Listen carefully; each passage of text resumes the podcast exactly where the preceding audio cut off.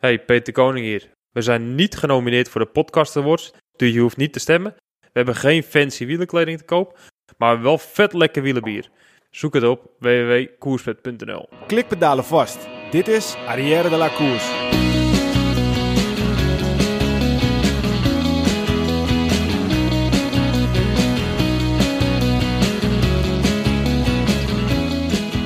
Dames en heren, jongens en meisjes, welkom bij onze podcast over wielrennen Arrière de la Course. De komende podcast gaat over wielrennen, besproken vanuit het oogpunt van drie wielergekken die alles volgen vanaf de bank tegen voor de tv. Vandaag aflevering 47. Ik ben Michiel Beemster. We zitten weer een keer aan een lekkere keukentafel. En die keukentafel is van jou, Wilco. Hoe is het? Ja, uh, boe, lekker. Dat, uh, man, ik ben vandaag druk bezig geweest, dus uh, hard aan het Met je keukentafel? Geweest. Nee, niet met mijn keukentafel. nee, niet met mijn keukentafel. Nee? Wel, uh, was vandaag mooi weer, hè? Dus uh, een beetje fietsen, een beetje fiets kijken, een beetje klussen rond het huis. Kijk. Ja, een beetje, een beetje rust pakken ook, hè? Na, na een roerige periode. De Tour, WK, ja, dat, houdt niet op. Dus ja, het was eigenlijk wel even lekker zo. Dan is het ook meteen natuurlijk waarom die mensen denken, waar waren jullie, weet je wel? Als Peter, die... Peter, welkom trouwens. Hey, heren. Peter, je moet het eigenlijk zelf maar vertellen. Je werd al bij de kinderopvang van je ja, ik kwam vandaag uh, mijn kleine, mijn zoon ophalen, Seb. En ik uh, kom bij de kinderdagverblijf en er was er iemand die zegt, uh, wanneer is de volgende podcast, want we missen jullie. Ik zeg, ja, die komt er vanavond aan. Want, ja, ken je nagaan, ken je nagaan. Het is, het is gewoon, uh, ja, we worden gemist en dat is alleen maar een goed teken, toch? Het is een goed teken, maar dat heeft ook wel een reden. Want waarom hebben we uh, een tijdje niet uh, opgenomen? Nou, we hebben wel natuurlijk opgenomen met Kenny van Hummel, de laatste. Alleen wij vonden op een gegeven moment dat, dat het landschap zo overspoeld werd met zoveel podcasts tijdens de Tour de France. Dat wij dachten, weet je, we nemen even een periode. Want straks komt er nog zoveel moois aan. De Giro, de Vuelta, de Waalse Pijl, die vandaag is verreden. Luik, Bastenaken, Luik. En weet ik veel allemaal wat er nog meer komt, Ronde van Vlaanderen. Dus we gaan nu weer uh, volle bakken knallen. Ja. En dat doen we nu vandaag voor de eerste keer bij de keuken, op de keukentafel van, uh, van Wilco. Op de keukentafel. Ja, ja. Zullen we het niet op de keukentafel doen, maar uh, aan de keukentafel. Straks gaan we nog tegen de lamp aanslaan. Oh jongen, dat kan allemaal, dat kan allemaal. Want wat hebben we genoten de Helemaal los gaan we. Ja jongen, na zo'n periode van niet wielrennen. En dan een periode met zoveel wielrennen. Ja jongen, dat, normaal gesproken wat ik een beetje heb na de Tour. Dan heb ik echt een beetje zo'n gevoel van, fuck, weet je... Pff, duurt weer een tijd en zo tot het, tot het jaar erop of dat de Giro begint de Vuelta. Maar nu was het echt zo, de Tour is voorbij. Oké, okay, het WK. Oké, okay, nu wat gaan we nu in? Oké, okay, uh, elke dag uh, Bing Bang Tour, uh, Waalse Pijl, de Giro begint bijna. Ik ben bijna een beetje, ik heb van die Twitter-duimen dat ik de hele tijd aan het verversen ja, ben met alle maar nieuws. Ik heb, ik heb ook de hele tijd dat, dat, dat, dat onrustige gevoel van... Oké, vandaag hebben we Bing Bang, uh, Waalse Pauw. Um, ik moet nog werken, ik heb kinderen, ik heb nog vriendin hoe ga ik dat doen? Ja. Kan ik dat wel zien? Kan ik dat wel zien? Het moet wel op tijd vertrekken, want anders mis ik er net uh, de laatste 30 kilometer. Continu dat onrustige gevoel. Ja. En je weet gewoon nog wat er gaat komen.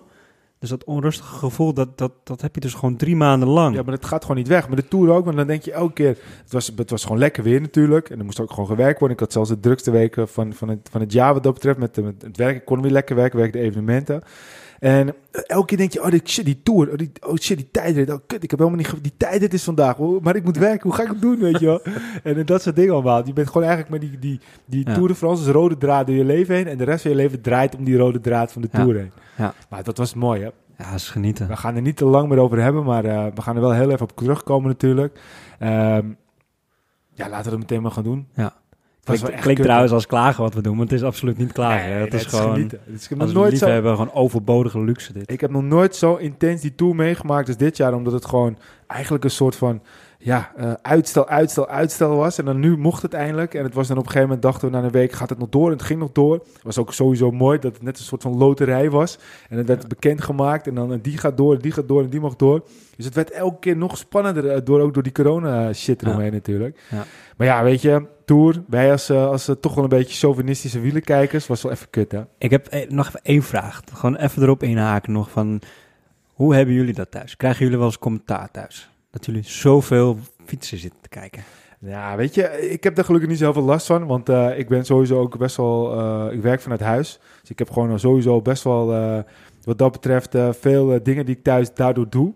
Dus het is voor mij een soort beetje wisselgeld. Dus ik kan daar ook heel veel wielrennen ja. kijken. Dus wat dat betreft heb ik daar niet zoveel last van. Maar ik kan me voorstellen dat als iemand drie weken lang alleen maar wielrennen zit te kijken, dat er wel eens aan je jasje wordt getrokken van, zullen Ja. we eens eventjes wat andere dingen gaan doen? Ja, bij mij was het wel af en toe, hoor, maar het was ook meer vanwege het drukke programma. Maar ja, eigenlijk is mijn vrouw natuurlijk een beetje ingegroeid met het fietsen. Aan het begin van onze relatie had ik gezegd van oké, eh, we fietsen op één en jij staat eigenlijk op twee, hard gezegd. En ik zeg als je het niet trekt, dan zeg ik ja, en daar is de deur. En dan, dat is, het klinkt een beetje hard natuurlijk, maar eh, ja, toen was dat gewoon zo. Daar is En, de eh, deur. Echt alsof ze een contract getekend heeft van, nou, ik vind je wel leuk. Oké, als je mij leuk vindt, ik ben fietser, moet je hier even tekenen. Dit zijn de voorwaarden. Als je gaat klagen, daar is de deur. Ja, ik ging er gewoon voor. En ehm, in mijn ogen dan eh, was dat gewoon zo. En dan moesten ze wel mogen rusten. En, eh, maar goed, ze gingen er heel goed mee om. En ze hebben altijd me gesteund in mijn carrière. En eh, nu zijn de rollen een beetje omgedraaid.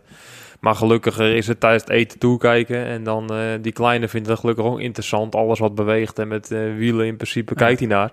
En dan, eh, ja, dan mag ik toch wel even snel naartoe kijken. Maar dan zit ik s'avonds de uitslag te kijken. En dan zet ze, oh, die telefoon kan wel even weg. En dan gaat er ja, appjes ja. weer heen en weer van wat gaat er morgen gebeuren. Dat kan het niet even zonder. Ik zeg, ja, effies nog. Maar ja, dan ben ik eigenlijk net pas binnen, want ik heb dan nog even snel getraind. Want ik was toch een beetje focus op het NK nog. Maar ja, dat gaat niet door. Ja, want voor we dat vergeten, het NK, je was voor een trainer. Ja. Er, was, er waren wat dingetjes, leg even uit. Ja, goed. Ik, was, eh, ik had een doel gemaakt van het Nederlands kampioenschap tijdrijden, 7 oktober. En eh, met Michel Kreder, een vriend van mij, een oud ploegmaat, eh, die nu coaching is gaan doen. een heel mooi plan gemaakt. Een heel tijdlijn gemaakt. wanneer, hoeveel, wat moet ik trappen om podium te kunnen rijden. Nou, ik lag gewoon dik op schema. Ik was echt super goed in orde. Alles zag goed uit dat ik heel hard zou rijden. Ik krijg vorige week een berichtje dat ik niet mee mocht, mee mocht doen aan het NK. Dus ik denk, ja, wat de fuck is dit nou weer? Eh, Want wat ze maken een grapje. Je, je mocht niet meedoen aan het NK, Ja. want je had je niet gekwalificeerd. Ja, dus normaal procedure voor een NK moet je je plaatsen door middel van eh, wedstrijden die je, waar je kan kwalificeren. Nou, bij de profs, alle profs mogen altijd als eerst meedoen, wat ik natuurlijk respect voor heb. Profs gaan voor de clubrenners. En om uit te leggen, de clubrenners mogen dan de beste 10, 15, mogen als opvulling meedoen met de profs, maar daar reizen gewoon tussen de profs in. Dus gebeurt elk jaar wel dat er een clubrenner top 10, top 15 rijdt tussen de profs. Nou, ik was nu zo'n clubrenner en dan moet ik me officieel plaatsen voor het NK, wat natuurlijk begrijpelijk is. Maar ja, dit jaar zijn er geen kwalificatiewedstrijden, dus gaan ze uit van de uitslagen van afgelopen jaar. En dan krijg ik een, eh, een e-mail dat ik niet ben gekwalificeerd. Maar ja, omdat ik vorig jaar nog beroepsrenner was, kon ik niet meedoen aan die wedstrijden op het clubniveau. Dus Nee. dat is een scheve situatie. Nou, dan krijg je de kwalificatie-eisen en dan zeggen ze top 10 van de junioren, top 10 van de belofte.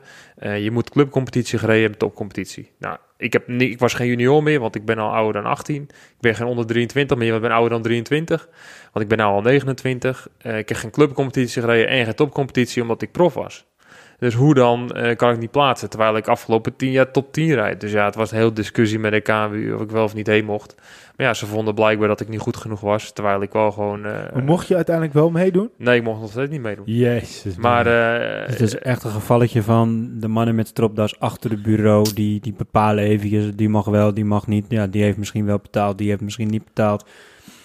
Er zijn allemaal dingetjes eh, wat ze dan bedenken. Maar ze hebben bedacht, jij mag niet meedoen. ja, het is gewoon raar. Het is super raar. Maar eh, kijk, ik weet gewoon, als ik nou hier rij met deze benen, dan moet het heel gek gaan dat ik niet op het podium rijd. Kijk, dan moet, kan er wat gebeuren, een slechte dag of Podium slechte benen. als in van de beste clubrenners. Bij de beste clubrenners. Ja, en ik durf best wel te zeggen dat ik wel zeker een gooi had gedaan naar de titel. Maar eh, ja, dat is nu, dat is allemaal achteraf. Dus daar wil ik niet te veel over eh, vallen natuurlijk. En er kan zoveel gebeuren. En andere jongens rijden hard. Maar ja, ik weet gewoon wat ik moet doen om eh, top 10 te rijden afgelopen 10 jaar. En daar zat ik zeker minimaal er tegenaan. En misschien was het nog wel Ja. beter dan Maar afgelopen. uiteindelijk ging het helemaal niet door. Het ging niet door. En vanwege natuurlijk alle toestanden wat er nu speelt. Maar helaas gaat de komende zaterdag het NK ook niet door. Eh NK, of het ploegentijdrit met de clubs. Altijd wel een leuk evenement waar, eh, gewoon de club een goed hart draait. Maar eh, alle respect voor de situatie die ze zijn, de organisatoren. Zitten Ja. zelf ook niet op te wachten natuurlijk. Michiel, je zit in evenementen. Het is natuurlijk niet leuk om eh, een evenement te cancelen. Dit soort toestanden. Nee, dat is er zeker niet. Nee, eh, en eh, helemaal niet op het laatste, laatste eh, ja, zo, zomaar eventjes een paar, eh, ja niet eens, het is er twee weken ervoor. Ja, zoiets ja. Ongelooflijk, ongelooflijk. Maar goed, in ieder geval, dat was Terug dus, naar de Tour. dat, was, dat- moest even de, even de sideway, want anders eh, zou het raar zijn als we niet zouden vragen naar jouw eh, NK. Maar dat gaat dus niet door, dus uiteindelijk Nee. ging de hele NK niet door. Maar wat we wel even willen zeggen, heren van de, de Nederlandse wielerunie, ga toch eens eventjes eh, kijken naar de regels, want dit Ja, staat doe beter je helemaal huiswerk, zou Doe ik gewoon beter je huiswerk. Gewoon een renner die, die eh, zelfs oud-Nederlands kampioen eh, is. eh, Ja, in een van de Ja. lagere klassen. En dan, en dan gewoon nu niet toelaten omdat hij toevallig nu clubrenner Ja. is of vorig jaar nog prof was. Gewoon nu, nu ben ik het, hè, maar er zijn zeker ook jonge jongens die wel een stap gemaakt hebben van afgelopen jaar naar dit jaar. Ja. Die ook daar hadden moeten rijden. En dat vind ik gewoon zo kwalijk. Dat ze dan maken een kwalificatiewedstrijd voor de clubrenners. eh, hier op de dijk van mijn part. We hebben gewoon een tijd het gehad Ja, met 80 man. Dijk, bedoel je heel op de dijk in Oh, Kuis sorry, Lelystad? in Kuis Lelystad. Eh, zet 80 man aan de start neer. Iedereen mag meedoen, mag plaatsen. Beste 15 rijdt NK klaar. Ja. Daar rijd ik ook podium, daar doe ik altijd mee. Dat weet ik gewoon. Maar ja, eh, dan is het Ja. eerlijk. Nu is het gewoon ook niet eerlijk voor is- iedereen niet. Het is gewoon te bizar voor woorden. Dat die mannen beetje- dus alleen... Ja, zo kun je het wel zeggen. Dat, dit zijn ook echt weer mannetjes die dus... eh, misschien ook vrouwtjes, ik heb geen idee. eh, die, die, die kijken alleen maar in in instructieboekje. Zo staat het, zo moet het uitvoeren. En, en buiten de deur kijken ze gewoon Dat niet. is trouwens wel grappig, want nu zeg je maar eens vrouwtjes. Want ze hadden toch op een gegeven moment wilden ze toch een nieuwe directeur of voorzitter hebben. Ja, En het moest uitsluitend een vrouw zijn. en het is en ik ben een man. Wat is dat dat je ezels toch? Nou, ja, goed maar het is onbegrijpelijk. Nou ja, zonde en jammer voor jou. Kijk, het gaat nu dan niet door, maar het is gewoon kloten. Je, je werkt ergens keihard naartoe en, eh, en dan word je op die manier eh, Ja. een soort van gedisqualificeerd. Ja. Laten we het daar even op houden. Want Ja. Kijk, ik was gewoon dingen voor aan het laten. Hè. Ik was gewoon vo- echt goed aan het trainen. Ik begon Had een al bijna beetje... zijn vrouw de deur ja, de fiets alweer op één. Ja, dus ik was echt wel gewoon... Ik zat weer binnen op Zwift, eh matten vol met zweet, wijze van. Dus ik was echt gewoon goed mee bezig, ja. En dan is het natuurlijk jammer dat je het niet kan laten zien. Maar eh, de benen zijn nog goed en we gaan eh, wel het strand op. Dat gaat allemaal nog door, dus... eh, Ja, ik las zag dat vandaag voorbij komen inderdaad. Ze hebben ze goed aangepast. Alle COVID-maatregelen hebben ze Ja. genomen. Klopt. Ja, goed. Je kan Ja, gaat het gewoon door dan? Het Ja. gaat gewoon door, ja. Ja. Ja, zij waren zo slim geweest om in hun vergunning aanvraag al eh, het grotendeels van de COVID-maatregelen daarin op te nemen. Dus ze hebben er met de vergunning al rekening mee gehouden. En nu met die extra regeltjes die erbij zijn gekomen, is het voor hun een hele kleine aanpassing. En dat is de reden waarom, waarom ze de meeste wedstrijden gewoon door kunnen laten gaan. Oké, oké, want dat zou toch... eh, nou ja, goed, we gaan veel te diep op dingen in, want we moeten straks natuurlijk nog de Big Bang Tour en zo. Maar Ja. en we hebben de Tour nog, maar ik snap er niet waarom de Big Bang Tour en de strandrace, dat, dat- wat in principe, wat, wat is het verschil dan? Nou, Ja. ja. dus het keuzes geweest van het reizen naar in en uit eh, Nederland naar België en weer terug. En, eigenlijk. en ik denk de, de tijdrit die ze zouden doen in, in Veenendaal, Veenendaal, ja, dat is Eh, natuurlijk Vlissingen, sorry. Uh, Vlissingen was het, ja, Vlissingen, Vlissingen. Ja, dat is natuurlijk heel moeilijk te organiseren om het publiek eh, niet eh, te laten kijken. Je kan mensen helemaal niet eh, tegen gaan houden bij hun voordeur. Ja, ja, maar met, dus met, dat is moeilijk te met, controleren. met een huidige regel mag je dus niet reizen van een, je- uit Amsterdam. Eigenlijk in Amsterdam word je, ben je natuurlijk geïsoleerd. maar Maar stel je Thijs Zonneveld uit Amsterdam, mag die dan gewoon naar het strand toe waar... eh, Ja, geen idee. Dus maar dat om- is toch- ik als je bijvoorbeeld dat Vlissingen neemt, de inwoners van Vlissingen zelf. Dat is natuurlijk gewoon een, een Ja, grote maar dat, begrijp ik, maar ik vind het een beetje... Ik zou het super vet vinden om door te laten gaan Ja. natuurlijk, omdat het door kan gaan. Maar ik vind het wel een beetje een schot voor de boeg eerlijk gezegd. Ja. Maar- Ja.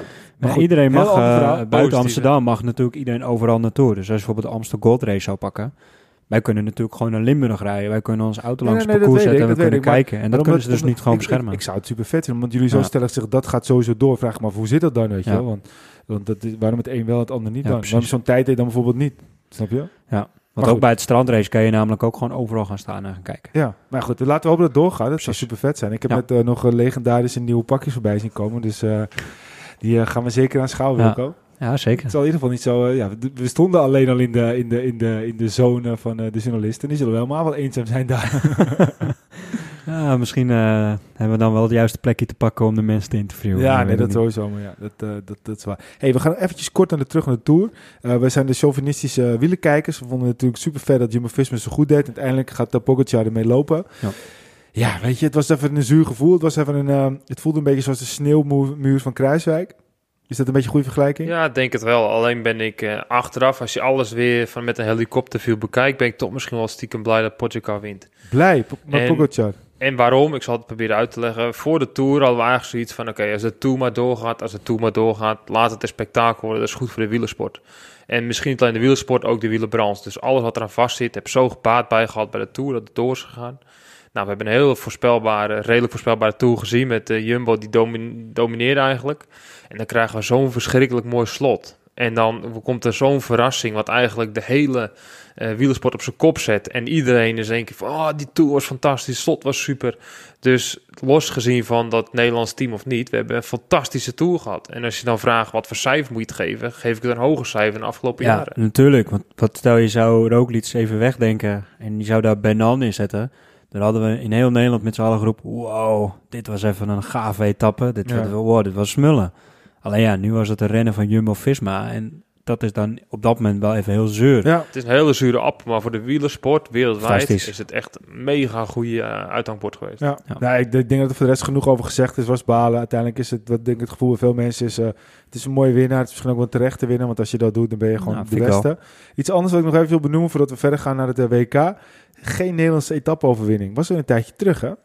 Ja, ik, eh, vond, ik heb al Groene Wegen gemist, eerlijk gezegd hoor. Maar uh, ja, goed, soms is het de keuze van Nederlanders is geweest om voor Roglic voor klassement te gaan. En uh, ik denk dat daardoor de kansen voor ritzegels toch zijn gaan vliegen.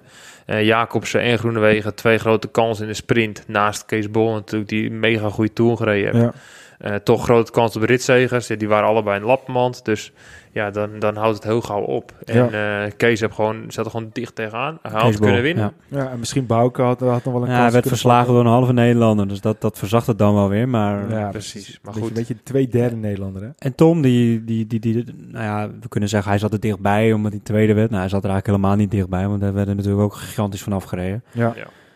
Ja. Maar goed, hij werd wel tweede uh, tijdens het. Nou ja, misschien Bouke had nog wat kunnen, kunnen doen bij Mollema. Die uh, was viel ja. natuurlijk ongelukkig uit. Maar voor de rest, ja, het was wat dat betreft was voor ons. Het was de ene kant natuurlijk waar Nederland vol in de schijnwerper stond door de Nederlandse ploeg. Maar de andere kant de Nederlandse renners waren toch een beetje, ja, het waren een beetje grijze muizen.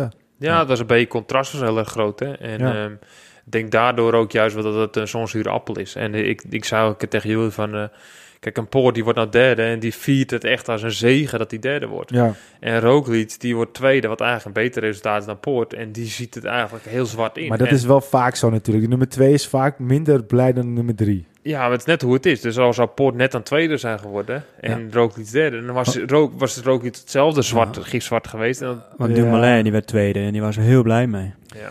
Was hij toen zo blij? Ja, want hij, uh, hij heeft nooit eigenlijk op pole position gezeten. Thomas was gewoon de hele Tour toen beter. Hij ja, pakte nee, al die dat, bonies. Nee, maar dat ben ik wel met je eens. En, en, en na een Giro uh, zo'n Tour eruit knallen, ja, die, die vierde dat ook wel als Ja, een dat is waar. Natuurlijk, vorige zagen we Kruiswijk, toen werd Thomas tweede. Ja. Of Thomas nu zo blij was. Ik denk dat Thomas misschien wel de beste was in de koers ook dat jaar. Waar ik me wel aan heb zitten irriteren is zeg maar dat... dat na de Tour is natuurlijk heel uh, Twitterland is ontploft over de manier van hoe Jumbo-Visma heeft gereden. Ja. En iedereen die vond eigenlijk, nou, ze hebben het een beetje laten liggen. Ze hebben iedereen laten volgen.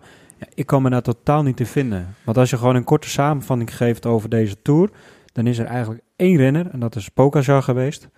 Die heeft ook nog eens etappenzegers gepakt. Die heeft gevolgd, maar hij heeft zeker aangevallen. Hij, hij heeft dat in drie weken in een, in een wijde etappe. Ja, maar hij heeft in drie weken tijd heeft hij waar hij kon aanvallen, heeft hij aangevallen.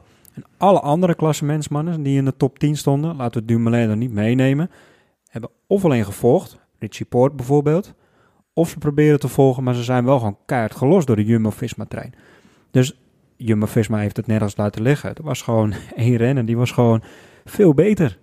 Ja, maar ik denk dat wat typisch een beetje menselijk gedrag is, dat mensen gaan altijd, altijd kijken naar wat een, wat een reden is van waarom iets gebeurd is. Ja. En soms is het gewoon geen reden, soms is iemand gewoon beter. En je ja. zag gewoon dat Roglic uh, eigenlijk drie weken lang uh, ja, gewoon misschien de beste renner was. Maar Ja. eigenlijk, als we heel eerlijk zijn, we waren nog een beetje pissig op Michel Wijts. De Belgische commentator, die zei op een gegeven moment, uh, in, in, met mooie woorden, zei hij, het zou wel kunnen zijn dat de beste renner niet de gele trui heeft. Toen zei de Zonneveld, Thijs Zonneveld nog van, nou ja, ze hebben daarvoor wat bedacht voor de beste renner. En dat de beste renner heeft namelijk een trui, en dat is de gele trui.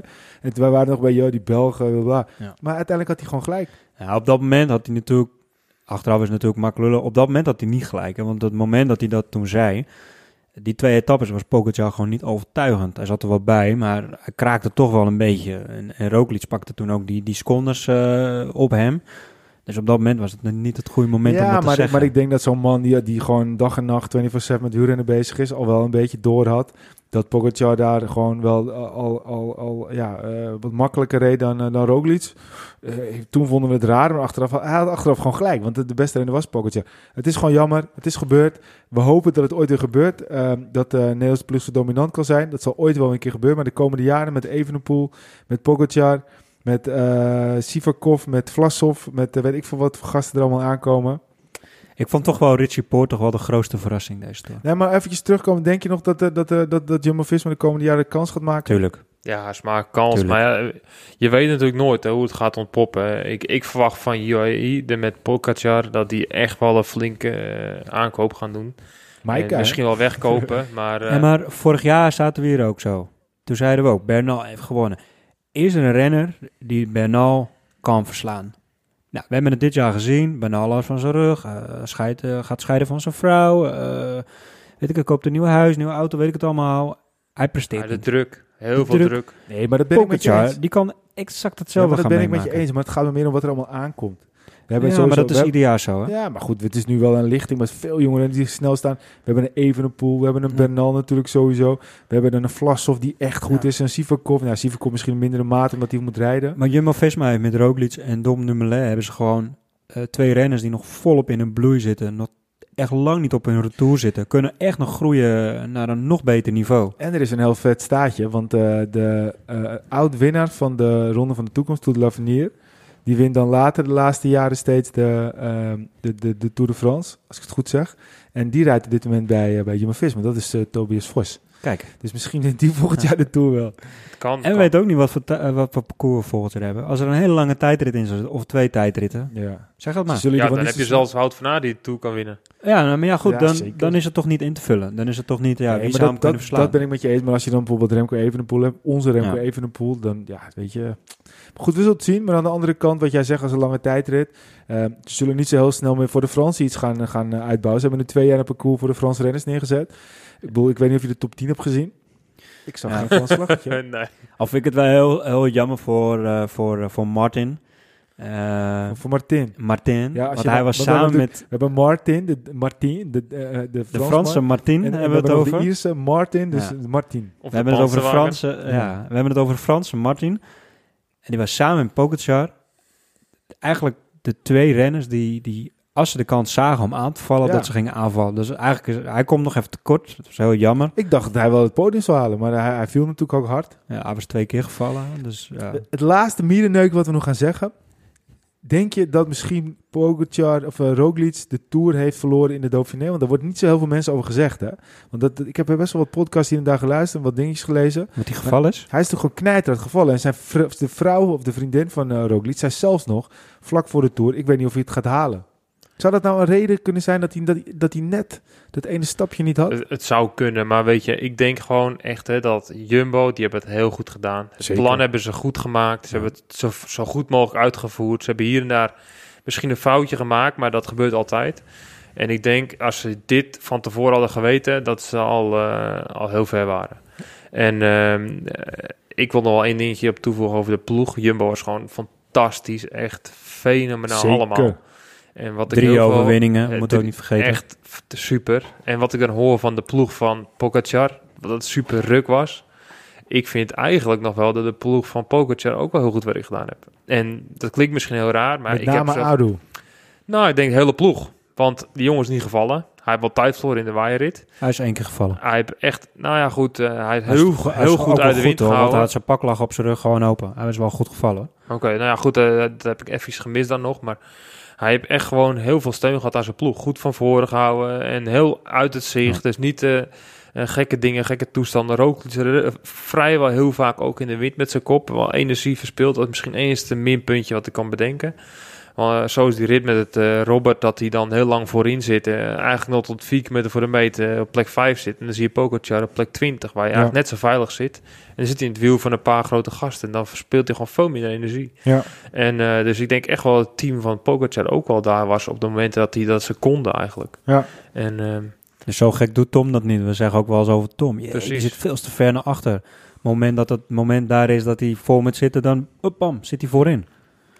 Ik Ja, wil nog wel één dingetje nog wel toevoegen. Nou, Ik, had, eh, ik heb niet zo heel veel podcasts geluisterd. Ik weet niet of het ergens anders al benoemd is.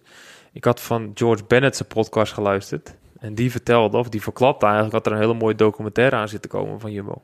kijk, En die vertelde eigenlijk dat ze dus gewoon continu werden gevolgd... met alle tactieken, alle dat soort dingen... dat ze dat hebben besproken waar de camera's op waren. Netflix. Ik hoop het, maar ik weet dat dus heel veel... Ik heb het eigenlijk nergens eerder gehoord eh, op een Twitter of Nee, dingen gelezen. gezien, en ehm, ja, die podcast is echt een aanrader om te luisteren als je een beetje Australisch... Hoe heet die eh, nieuws- podcast? eh, de Social Distance podcast. Het is Ah, wel een beetje humor om eh, het te luisteren. Het is een beetje, soms een beetje grof.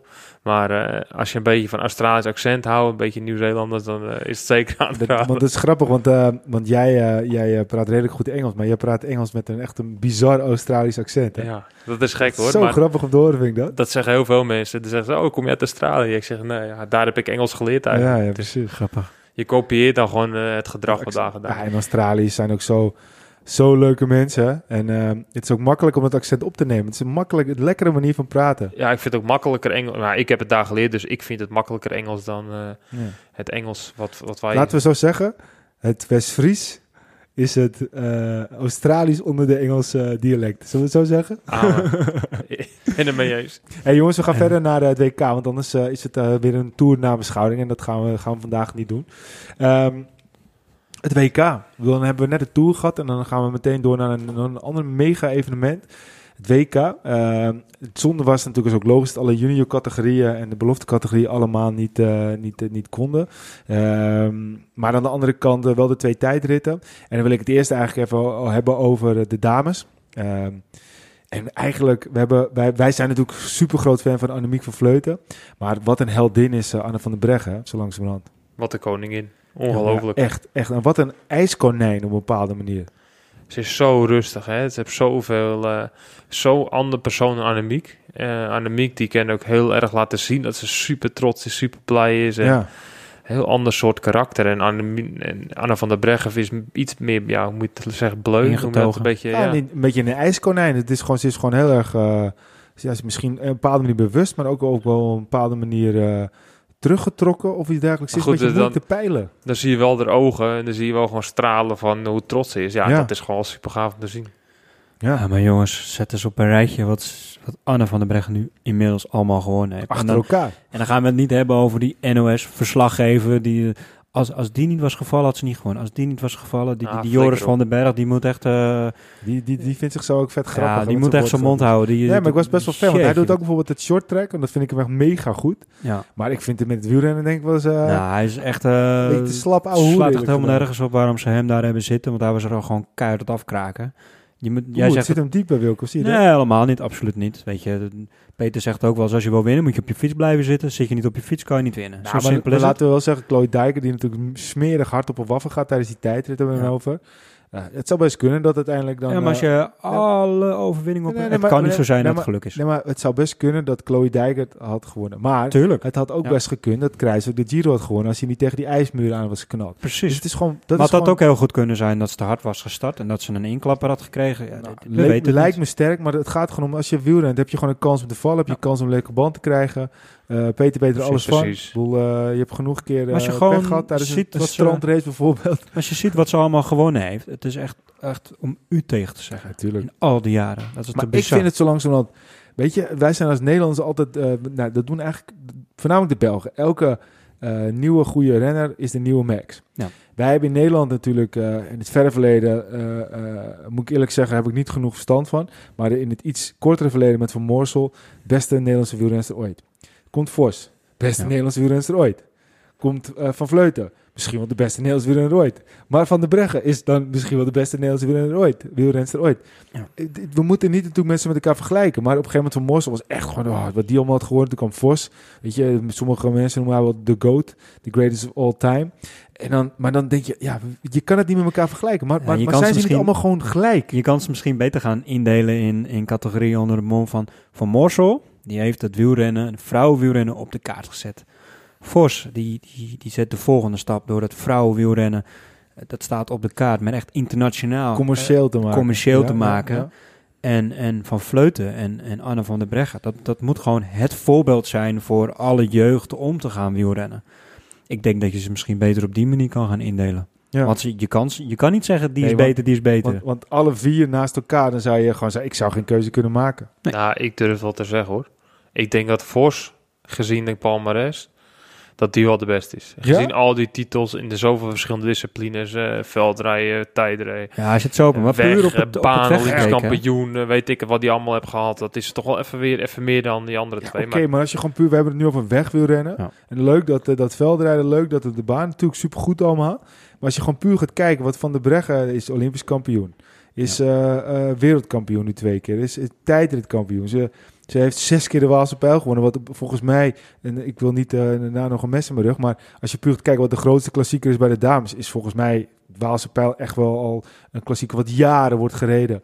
Ja. Ehm, die heeft ze zes keer gewonnen. Ja. En, en, en, en ja, weet je, ik vind het echt Ze, heeft- in principe alles gewonnen wat je als, eh, als, als wielrenster kan winnen. Ja, maar ik wil ze ook niet met elkaar vergelijken. Ik bedoel, ik, eh, ik vind eigenlijk gewoon dat, dat we hebben gewoon vier toppers. En dat zijn gewoon de vier beste Nederlandse wielrenners ooit. En ze zijn ook niet met elkaar vergelijken. Maar als je gewoon kijkt, de Belgen hebben het altijd over, over de nieuwe Eddie Merckx. Daarom bedoel ik het eigenlijk een beetje.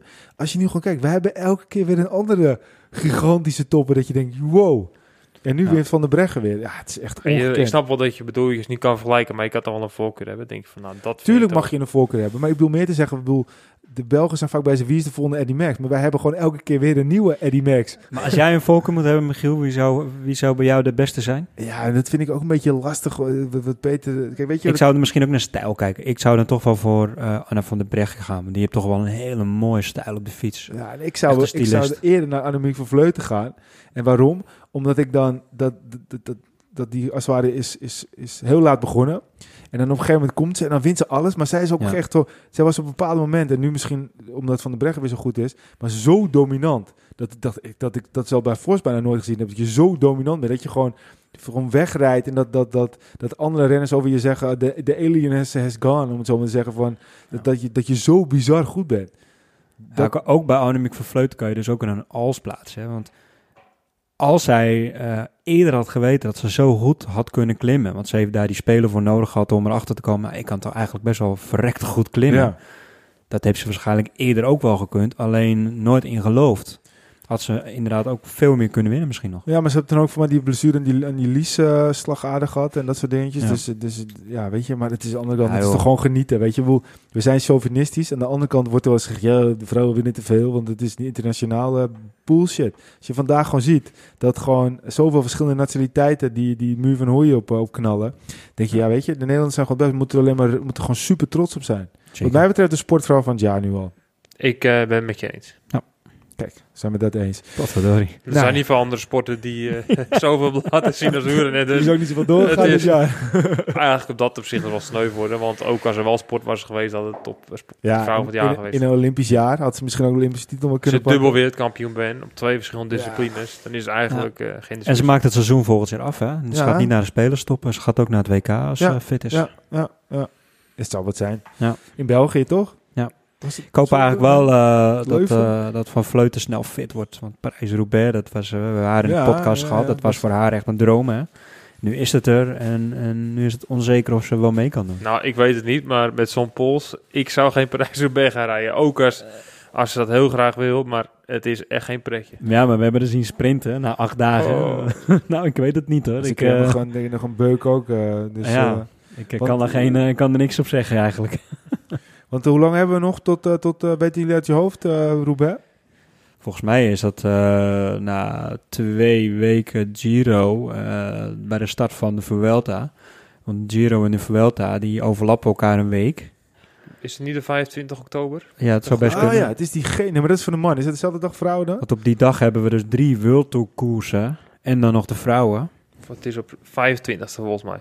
Als ik het goed heb. Ja, volgens mij is het Ik de heb er niet 25e. opgezocht, maar Maar is het Niet- dan bij de niet, vrouwen eh, niet de hetzelfde als, zeven- eh, Tiende. Voor mij is het de zeventiende. Want dan begint de Vuelta toch? De zeventiende.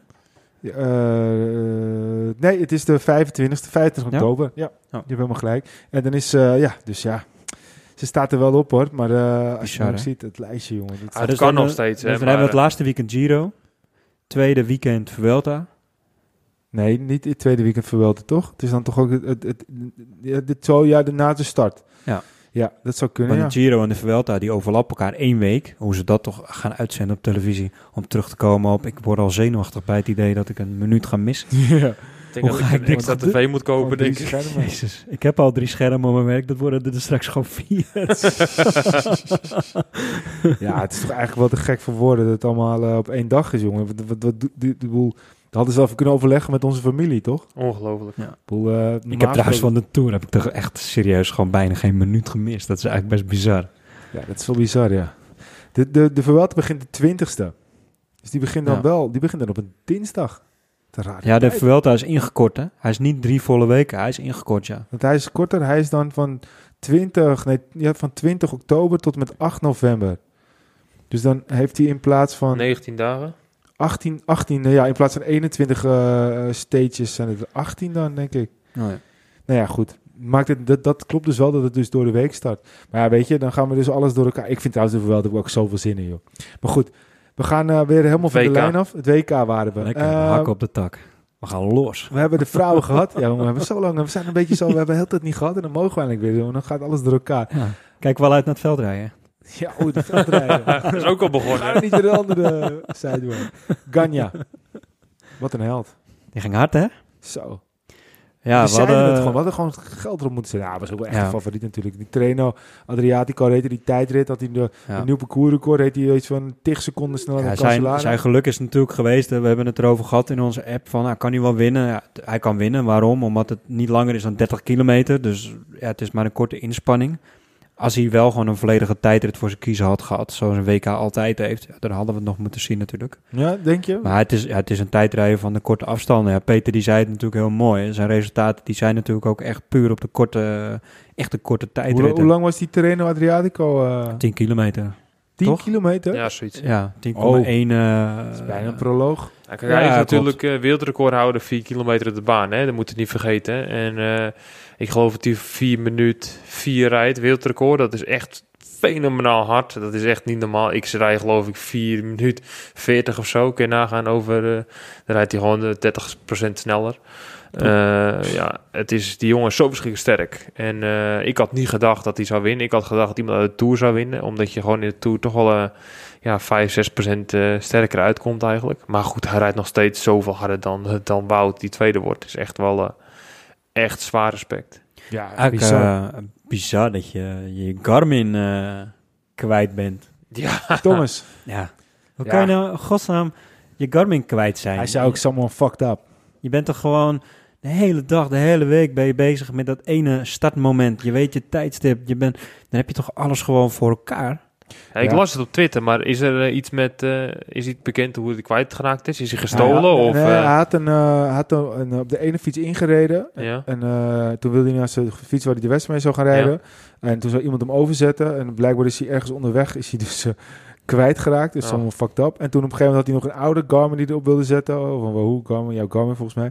En eh, ja, toen eh, lukte het allemaal niet meer. En toen is hij maar zonder gereden. Maar aan de andere kant, kijk, jij weet dat het heel belangrijk is, zo'n powermeter. Maar Pogacar, die heeft gewoon die hele, eh, het, het tweede gedeelte van die tijd zonder, zonder powermeter ja, maar dat was denk ik vanwege het gewicht van zijn fiets. Want zijn, die fietsen zijn over het algemeen iets zwaarder.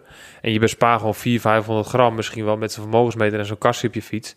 En deze fiets zal zonder vermogensmeter 6,8 zijn geweest. En met vermogensmeter misschien wel Ja, maar, 7,1. dat, dat- maar dat snap ik. Maar dan nog heeft hij heel goed gereden. Doe- Ja, maar op de laatste klim dan kijk je niet meer naar vermogen. Dan En- ga je zo hard omhoog. En, maar en er zal waarschijnlijk ook wel een verschil gezeten hebben in Pogacar. Het was alles of niks op die, op die klim. Het was eh, het geel, het was, eh, het was niks, zeg maar.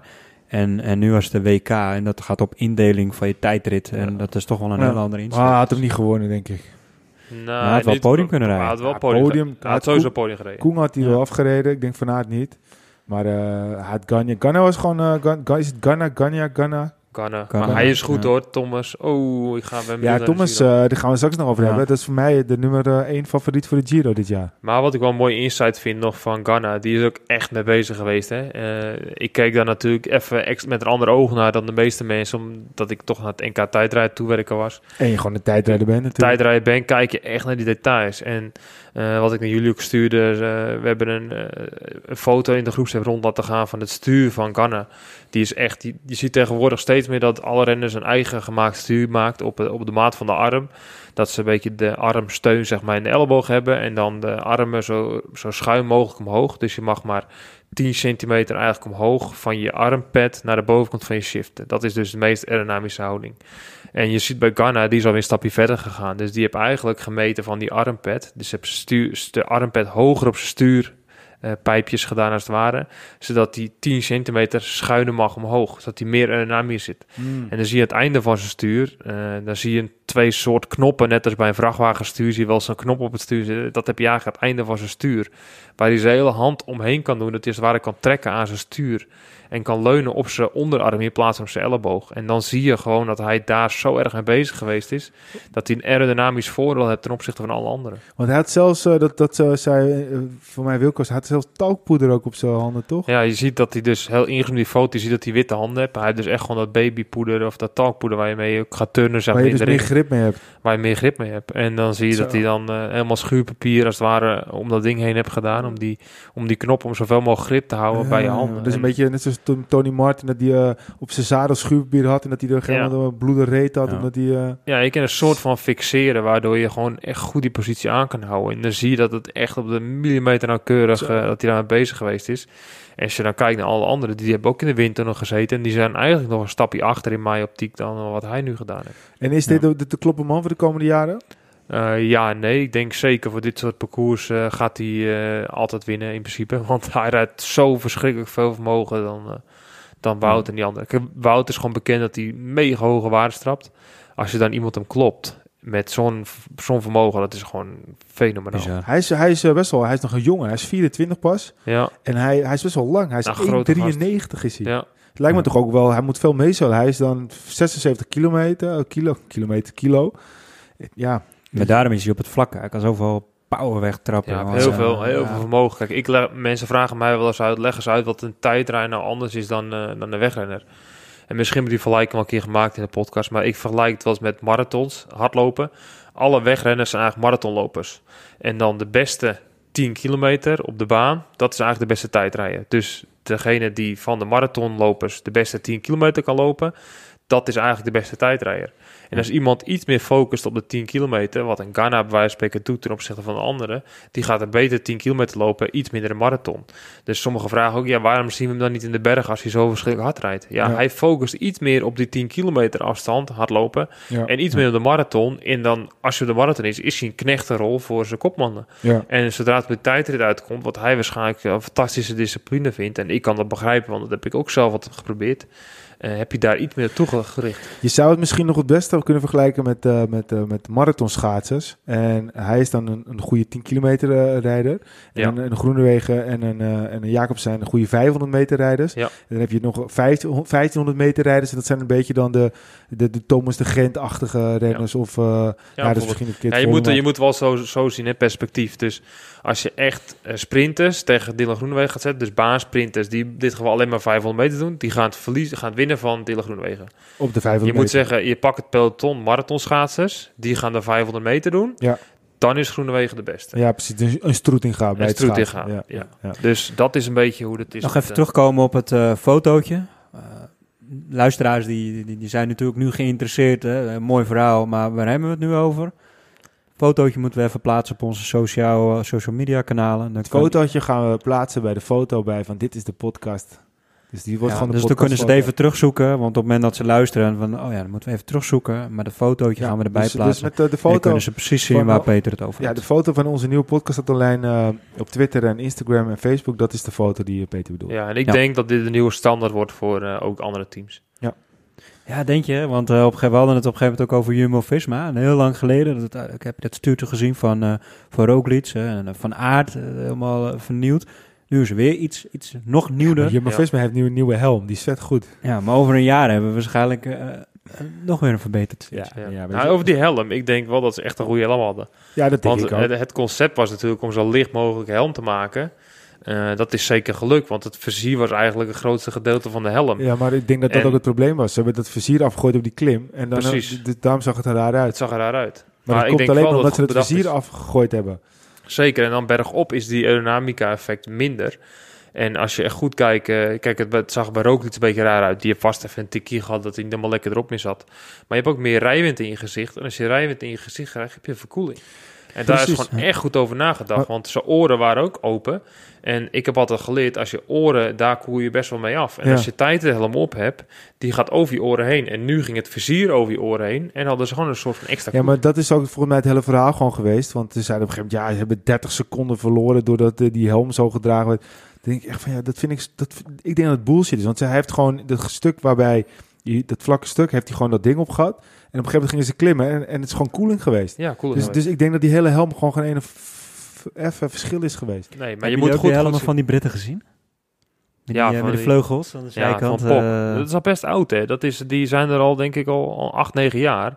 En eh, die zijn uitvoerig getest door heel veel ploegen. Dus Garmin hebben toen meegereden. En toen zijn ze eigenlijk weer opnieuw geïntroduceerd door die jongens op de wielenbaan van eh, eh, commerciële ploeg. HUB, HUB, H-U-U-B Cycling. Dat Ja. is een Amerikaanse ploegachtervolging. Die jongens hebben getest en die zeggen, dit is veel sneller. En die hebben die helm weer teruggebracht. En toen ging een naar de andere gingen we mee rijden. En nu zie je ook dat de Dowsett, die reed je mee. Ja, en die ging gewoon, die heeft gewoon echt... Overigens, Dowsett rijdt voor een eh, commerciële ploeg. En die rijdt niet op zijn eigen teamfiets. Dat vond ik wel Maar bijzonder. even verder denkend. Kijk, de Britten die zijn op baanwielrennen zijn ze natuurlijk vreselijk innovatief. En ze zijn ergens mee bezig om die Hollanders, Hollanders straks natuurlijk af te maken op de baan, op de Spelen. Zal dit een voorproefje zijn, wat we misschien bij de Britten gaan zien? Ja, maar goed, die, die, die, die, de Nederlanders, eh, die trainen ook, eh, op die training, maar alles wordt in de windtunnel, wordt het, in de, Ja, de windtunnel worden heel veel dingen uitgevochten. al. Ja, akkoord. Maar we hebben nu natuurlijk even over de Britten. Maar ze, zij moeten wat bedenken natuurlijk. Ja, ongetwijfeld. Ik denk dat het voor de Nederlandse baansprints ook echt kloot is dat die Olympische Spelen is uit, eh, uitgesteld. Want je bent nu de beste, maar je moet volgens mij nog steeds de beste zijn. Nou, weet je, het mooie is, eh, Jumbo heeft eigenlijk gewoon, ik durf wel te zeggen, een van de allerbeste aerodynamica specialisten aan boord. Dat is die Belg, eh, Bert Blokker, geloof ik. Eh, die doet heel veel in Eindhoven testen. En nou zag ik toevallig de jongens van Beat Cycling, Theo Bos, die gingen ook de windtunnel in. Ja. Dus die zijn nu bezig om in de windtunnel te gaan, om op een normale sprintfiets zo aerodynamisch mogelijk te zijn. Dus ja, wat Wilco zegt, die Britten zijn er bezig. Maar geloof me, Maar daarom, er wordt heel veel, daarom denk ik ook dat gelul achteraf over die helm. Denk je nou echt dat Jumbo-Visma heeft alles voorbereid? En Ja. denk je nou echt dat ze niet hebben nagedacht over die helm? Iets waar je dus gewoon vet veel tijd mee kan winnen. precies. Dit is natuurlijk een makkelijke stok om mee te slaan. dat is gewoon dom van mensen. Ik geloof er echt helemaal niks van. En als, Nee, het, als, het wel zo is, dan zijn wij dom. Maar ik denk niet dat wij in dit geval dom zijn, want Zijn tijdrit was ook niet slecht, hè? Laten we dat helemaal niet slecht. Hij wordt gewoon vijfde. Ja. Het is gewoon Maar er zuur. was er gewoon eentje veel beter. Het blijft gewoon zuur. Hey, Toch even eh, van een hak op de tak. We zijn weer bij ja. de Tour. We zijn weer naartoe. We gaan weer terug naar het WK. WK. Wereldkampioen Julien Alaphilippe. Poh, ik, eh, dan Ik werd er een beetje, eh, een beetje, ik kreeg het is er- mixed feelings een beetje natuurlijk. misselijk van. Maar hij heeft... we gaan daarna gelijk zaken Wout van Aert, denk ik. Die heeft een fenomenale koers gereden. Misschien wel ja, een van de beste renners in koers. Maar Alaphilippe, die was de beste. Die heeft het beste moment weg. Cruciaal. Hij maakt goed af. Hij gebruikt van de situatie dat hij eigenlijk alleen wegrijdt en niet een voelsang mee krijgt. Waardoor het misschien naar elkaar was gaan kijken. Ja. Daarachter lopen ze wat te kloten. Iedereen zit op het tandvlees. Roglic zit stuk. Allemaal kijken ze eigenlijk naar Van Aert, wat ik ook goed begrijp. Ja, en dan is hij gewoon gevlogen. En dan eh ja, de beste in mijn ogen dit geval gewoon gewonnen. En Nee, maar dat ben ik helemaal met je eens dat de beste heeft geworden. Maar aan de andere kant, weet je, je hebt altijd wel gewoon een, mooi beeld vooraf. En je ziet Wout van Aert is een mooi trui. ja, Ik vind het dan heel wat als wij als Hollanders zeggen dat we graag een Belg in die trui zouden zien. Maar dan uiteindelijk gaat, eh, ja, je kent wel zo'n stripverhaal waar er dan een hardwerkende gast en, en, en, en wat, wat, wat, eh, ja, en maar als je eerste WK... makkelijke, makkelijke uitziende kerel die dan alles eh, al wint. En die wint nu dan ook, weet je wel. Dat vind ik gewoon jammer. Ja, Ik- ik dat is zeker jammer, maar het, het maakt het wel ook wel weer mooi. Want kijk, voor alle respect voor Pedersen, dat hij vorig jaar wereldkampioen wordt. Hartstikke leuk, hartstikke mooi voor hem. Maar hij is natuurlijk niet de renner waarvan wij hopen dat hij eh, de regenboog eruit draagt. Voor verder, daar eh, kan heb iedereen zijn mening over. Maar als je voor verder zijn prijslijst, eh, zo- zo- ziet, dan hele mooie wereldkampioen. Als je alle verliep ziet, wat hij de laatste twee, drie jaar gewonnen heeft. Ja, fantastische wereldkampioen. Ja, maar dat, willen we maar zien. dat ben ik met je eens. Maar De je allerbeste moet in die trui. Kijk, eh, ik vind gewoon vaak hoe alle Philippe zich profileert, denk ik wel eens van... Ja. Weet je, het is allemaal een beetje Fouclair gehalte is heel erg hoog. En dat had ik gewoon liever niet gehad. net zeggen. Weet je? Ja. En dat is gewoon... En nogmaals, prima dat hij de beste renner is. Hartstikke goed. Vorig jaar nummer 1 van de wereld. Gewoon perfect natuurlijk. Maar- Alleen het Fouclair, gehalte vind ik gewoon heel hoog. En dat vind ik gewoon... Ja. Daar krijg ik wel af en toe een beetje... Eigenlijk als je de hele van. kopgroep zo ziet, eh, alleen maar mooie... eh, Ja, als je Wout hebt, top hè, 25. eerste WK, dubbel zilver. Daar had hij voor getekend. Ja. denk je van hier zie. Oh man, man. Het is het een- debuutseizoen. Hebben echt weer, ik vind dat we mooi wat- elkaar gezien hebben. Wat vonden jullie van het verhaal? Roglic had, eh had eh, eh, Van Aert moeten helpen. Wij, wij waren Ja. ook een beetje, dachten dat ook een beetje. Maar achteraf blijkt dus dat Van Aert zegt, hij kon niet. Geloven we dat? Ik denk dat hij niet beter kon. Ik, geloof dat wel, maar op dat moment, als je dan echt gewoon, gewoon bekijkt, dan hoop je gewoon dat hij dat gaat doen. Je zit zo te genieten eigenlijk dat Wout probeert te winnen. Dan ga je eigenlijk een beetje jezelf voor de gek houden. Dan van, eh, hij had wat moeten doen. Maar eh, ik denk, als hij had gekund, dan had hij het wel gedaan. Ja, maar En, aan de andere kant, even, even gewoon, hij rijdt toch ook gewoon om wereldkampioen te worden? Kom op, er zijn zes man vooruit. Alle rijdt toch, ja, die rijdt toch ook gewoon om wereldkampioen te weet toch worden? ook Weet je, Roglic, weet ook gewoon, als ze met die groep naar de finish gaan, dan wint Wout altijd 10 op 10. Dat durf ik 100% zeggen. Ondanks als je lek had gereden, misschien Ja. nog steeds. Maar eh, hij had in dat moment had hij gewoon gezegd: Oké, ik heb een ploegmaat, die kan niet winnen. We willen graag die WK-trui in onze ploeg. Ik ga op kop rijden. Dat is eigenlijk een, Ja. geen gedachte. Nou, ben ik het Wilco wel een beetje eens. Wat bij mij dan een beetje ontbreekt, als we weer terug gaan naar de Tour, gaan we naar de Tour. Roglic is een beetje een robot. En dat zag het WK ook. Niemand heeft misschien in zijn oortje verteld... hey, pik, eh, rij even op kop voor eh, Wout... want we kunnen hier eh, een regenboog halen. Dat had iemand misschien moeten zeggen tegen hem... en dan had hij het misschien wel kunnen doen. Maar eh, in dat geval, Pogacar is weer een coureur... die had het wel kunnen ge- gelijk gedaan zonder Ja. na te denken. Dat is een automatisme. Maar er is ook overleg geweest tussen hun twee, want de foto Precies. is eh, rondgaan. Ik denk Dus, ook niet, eh, dat hij ja. gewoon niet Ik kon. niet. Ik denk dat de belangrijkste les is van eh, dit WK... is dat sommige mensen misschien eerst na eh, zo'n verlies... een uurtje hun telefoon opzij moeten leggen... en dan pas op Twitter iets moeten gaan zetten. Is dat nou waar dat die, dat die Sporza account gehackt was? Is dat nou waar of is dat... Huh? Vertel eens. Wat- wat- ik weet niet. ik weet niet wat Nou, er nou werd, er werd toch heel veel geroepen op sport eh, van eh Roglic dit, Roglic dat, moet het land niet meer binnenkomen. Er zijn ook woorden Oh, ja? voorbij gekomen met sterretjes, eh, omdat het zeg maar geblurred werd. Oh ja? Nou, dat was er iemand ik heb dat niet meegekregen. Die, eh, nou, heel, Twitter is helemaal ontploft. Het En, lijkt me dat het wel gehackt is geweest. Ja. Dat Ja, goed, nee, ja. het was gewoon Planka die op de Twitter eh, Ja. zat, denk ik. Samen met Michel behoorlijk die- furieus. Maar, maar die, maar die plankaart die heeft nu toch ook gewoon zo'n soort Chateau Meiland eh, documentaire. Gehalte. Toch of niet? Ja, ja, dat klopt. Ja. Wat erg! Zei die Hey, jij hebt tijd toch, van, oh, dat ga ik volgen, lijkt me wel leuk. Ja, ja, ik, heb, ik, ik weet niet waar ik het moet volgen. Als mensen dat weten, stuur me het op, want ik wil dat zeker gaan volgen. Ja, waarschijnlijk ergens op België 1, België 2, Ja? Sportza. in We het hebben vast wel een Belgische luisteraar die het Ja, we hebben vast wel een... Waar is de Chateau eh Plankaart? Heet het dan? Ja. Chateau Plankaart natuurlijk. Nou, ik wil het wel zien, want ik vind Chateau Meiland ook leuk. Boem, ook meteen heel veel mensen tegen me. Sorry. Ja. Maar ik vind het gewoon grappig om te kijken. dus ik wil dat ook wel kijken. Maar goed, als er een Belg is die naar ons luistert en dat weet, laat het me even weten. Maar Alaphilippe wordt wereldkampioen. Het is niet anders, we moeten hem een jaar lang in die trui zien. Ja, ik had hem wel eigenlijk vandaag willen zien in uh, Wallonie. Wat een mooi bruggetje, Peter. Oh, brugje. Bas. Hoppa. Nou, bruggetje naar de Waalse pijl. Natuurlijk in eerste instantie... eh, ja, op de touw. In eerste instantie natuurlijk de dames. Dat is wel leuk als zo'n dag, weet je wel. Je, dat dameswielrennen is dan ongeveer rond een uurtje of twaalf finish dat. En dan op een gegeven moment komt daarna weer de mannen. Bedoel, als je lekker aan het werk bent en op de achtergrond wielrennen kijkt, is dat toch ideaal. Ja. Ja, dit sowieso de Waalse Pauw is perfect. Ik heb bij de vrouwen 300 meter gezien. Ik heb bij de mannen eh, 900 meter gezien. Ja, ik heb alles gezien. Ja. Alles. Nou, dan heb je niet alles gezien, maar daar gaan we het zo eventjes over hebben. Bijna de hele koers eh, kan je samenvatten in die 900 meter. Maar de koningin, Anna van der Breggen, ze deed ze het cool, hè? Het is altijd wel zwaar. want Ze werd het, wel, het werd wel moeilijk gemaakt door uh, Demi Vollering. ik, maar ik weet niet of ze nou zo zwaar had, want ze was zo aan het uitkienen gewoon, dat ze precies wist wat ze deed. Misschien. Maar ik denk wel, iedereen zit op dat klimmetje op de max. Voor mij eh, valt er weinig te sparen daarom. Het enige wat ik wel had willen weten, Ludwig, die tweede werd, die reed daarvoor lek, die moest terugkomen. Dat was nog een mooi beeld, want ze kregen op een gegeven moment een plakbidon en toen wilden ze die bidon teruggooien in de auto. Toen gooiden ze mis. Dat ik van, ja, weet je, hoe opzichtig wil je het laten zien dat een plakbidon is? Pak hem in ieder geval even weg en dan gooi hem dan later weg. Maar eh, die, die moest dus flink terugkomen. Die is veel energie eh, gekost en die Ja. werd net op twee seconden tweede. Ik had het nog wel eens willen zien als ze dat niet had gehad. Maar eh, ja, we hebben het net gehad over de grote vier. eh, van Morsel, eh Fors, eh, Van de Breggen en eh, Van Vleuten. Er werd door, eh, door de niet naar de persoon werd er een column geschreven dat het vrouwenwielrennen dit en het vrouwen dat. En het zou te veel leunen op een aantal grote namen. Maar met zo'n volle ring. Mooi, gewoon weer voor, voor de toekomst hebben we toch weer, weer een Ja, vergeet niet, eh, hoe heet ze, Carmen? eh, de, de... Alvarado. Ja, Ja. die zit er ook aan te komen. Celine Alvarado, eh, Ja. Carmen eh, Wordt- dat wordt gewoon het nieuwe Fossi. ja, ja, misschien wel. Dat Maar is wel uitspraak hoor. Ik Ja, doe hem nou gewoon. ja, Ik dat- gooi hem gewoon in, hoor. Dat vind ik wel... eh, Geen moeite mee. ik zie Ook hem op niet de zo op de baan. nee, Ja, ze gaat op de weg ook, ja. ja, maar dat hoeft niet meteen een Vos te zijn, toch? Denk je echt? Ja. Ja? Maar goed, we hebben ook nog een worst. Die gaat bij Hema rijden. Opgeschreven. Jumbo voor, Jumbo Hema. en we hebben, wij, ja, maar er zijn toch superveel talenten die eraan komen. Ja, het is wel mooi.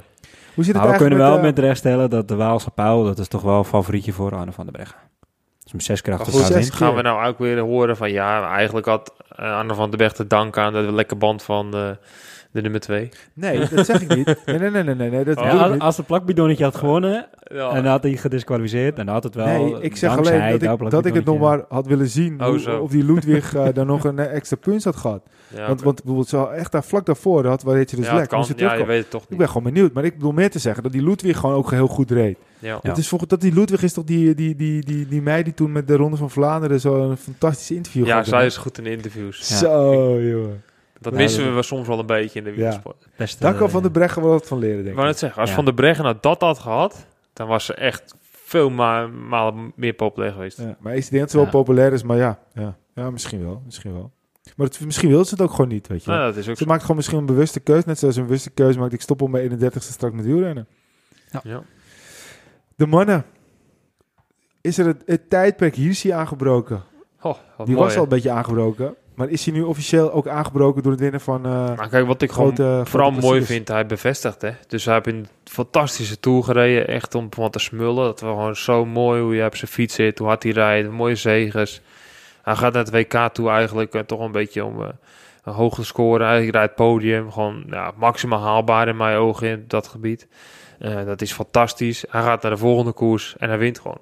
Dan rij je eigenlijk in drie verschillende koersen. Drie keer geweldig. Dan ben je gewoon eh, nieuw tijdperk. Maar was je niet een beetje ook de favoriet vandaag? Nou ja, Wel een van de, ja. een van, ik vond hem niet helemaal de topfavoriet. Ik had meer van Pogacar verwacht. Voor En, Pogacar? eh, Pogacar, ja. En eh, gezien de Tour en hoe hij het klimvermogen had, had ik hem al boven Hirschi gezet. Vooral op zo'n aankomst. Als je dan ziet, afgelopen jaar had toch wel echt een betere klimmers altijd naar voren komen.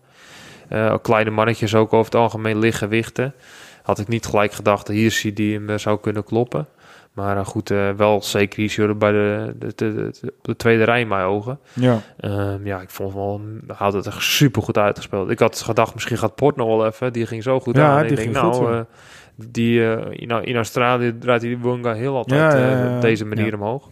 Kan dit zomaar ook uh, kandidaat? ja, je zag Hirschi wel. En ik, wat ik al vooraf dacht, Cosnefra, Ja, dat dacht Eh, ik zeker. Dat had ik niet verwacht. Die, die, Dat is een verrassing, ja. Ja, maar, nee, maar ik had hem wel eens vaker op dit soort klimmetjes. In de Tour liet hij dat niet echt zien, omdat hij misschien Ja, maar zo eh, na- aandrukkelijk van, van voren, dat was ja, wel... maar hij heeft, wel, eh, hij heeft ook wel eens... eh, hij wordt ook wel... Cosnefra wordt wel eens de, de, de nieuwe Julien Alaphilippe genoemd in, eh, Frankrijk.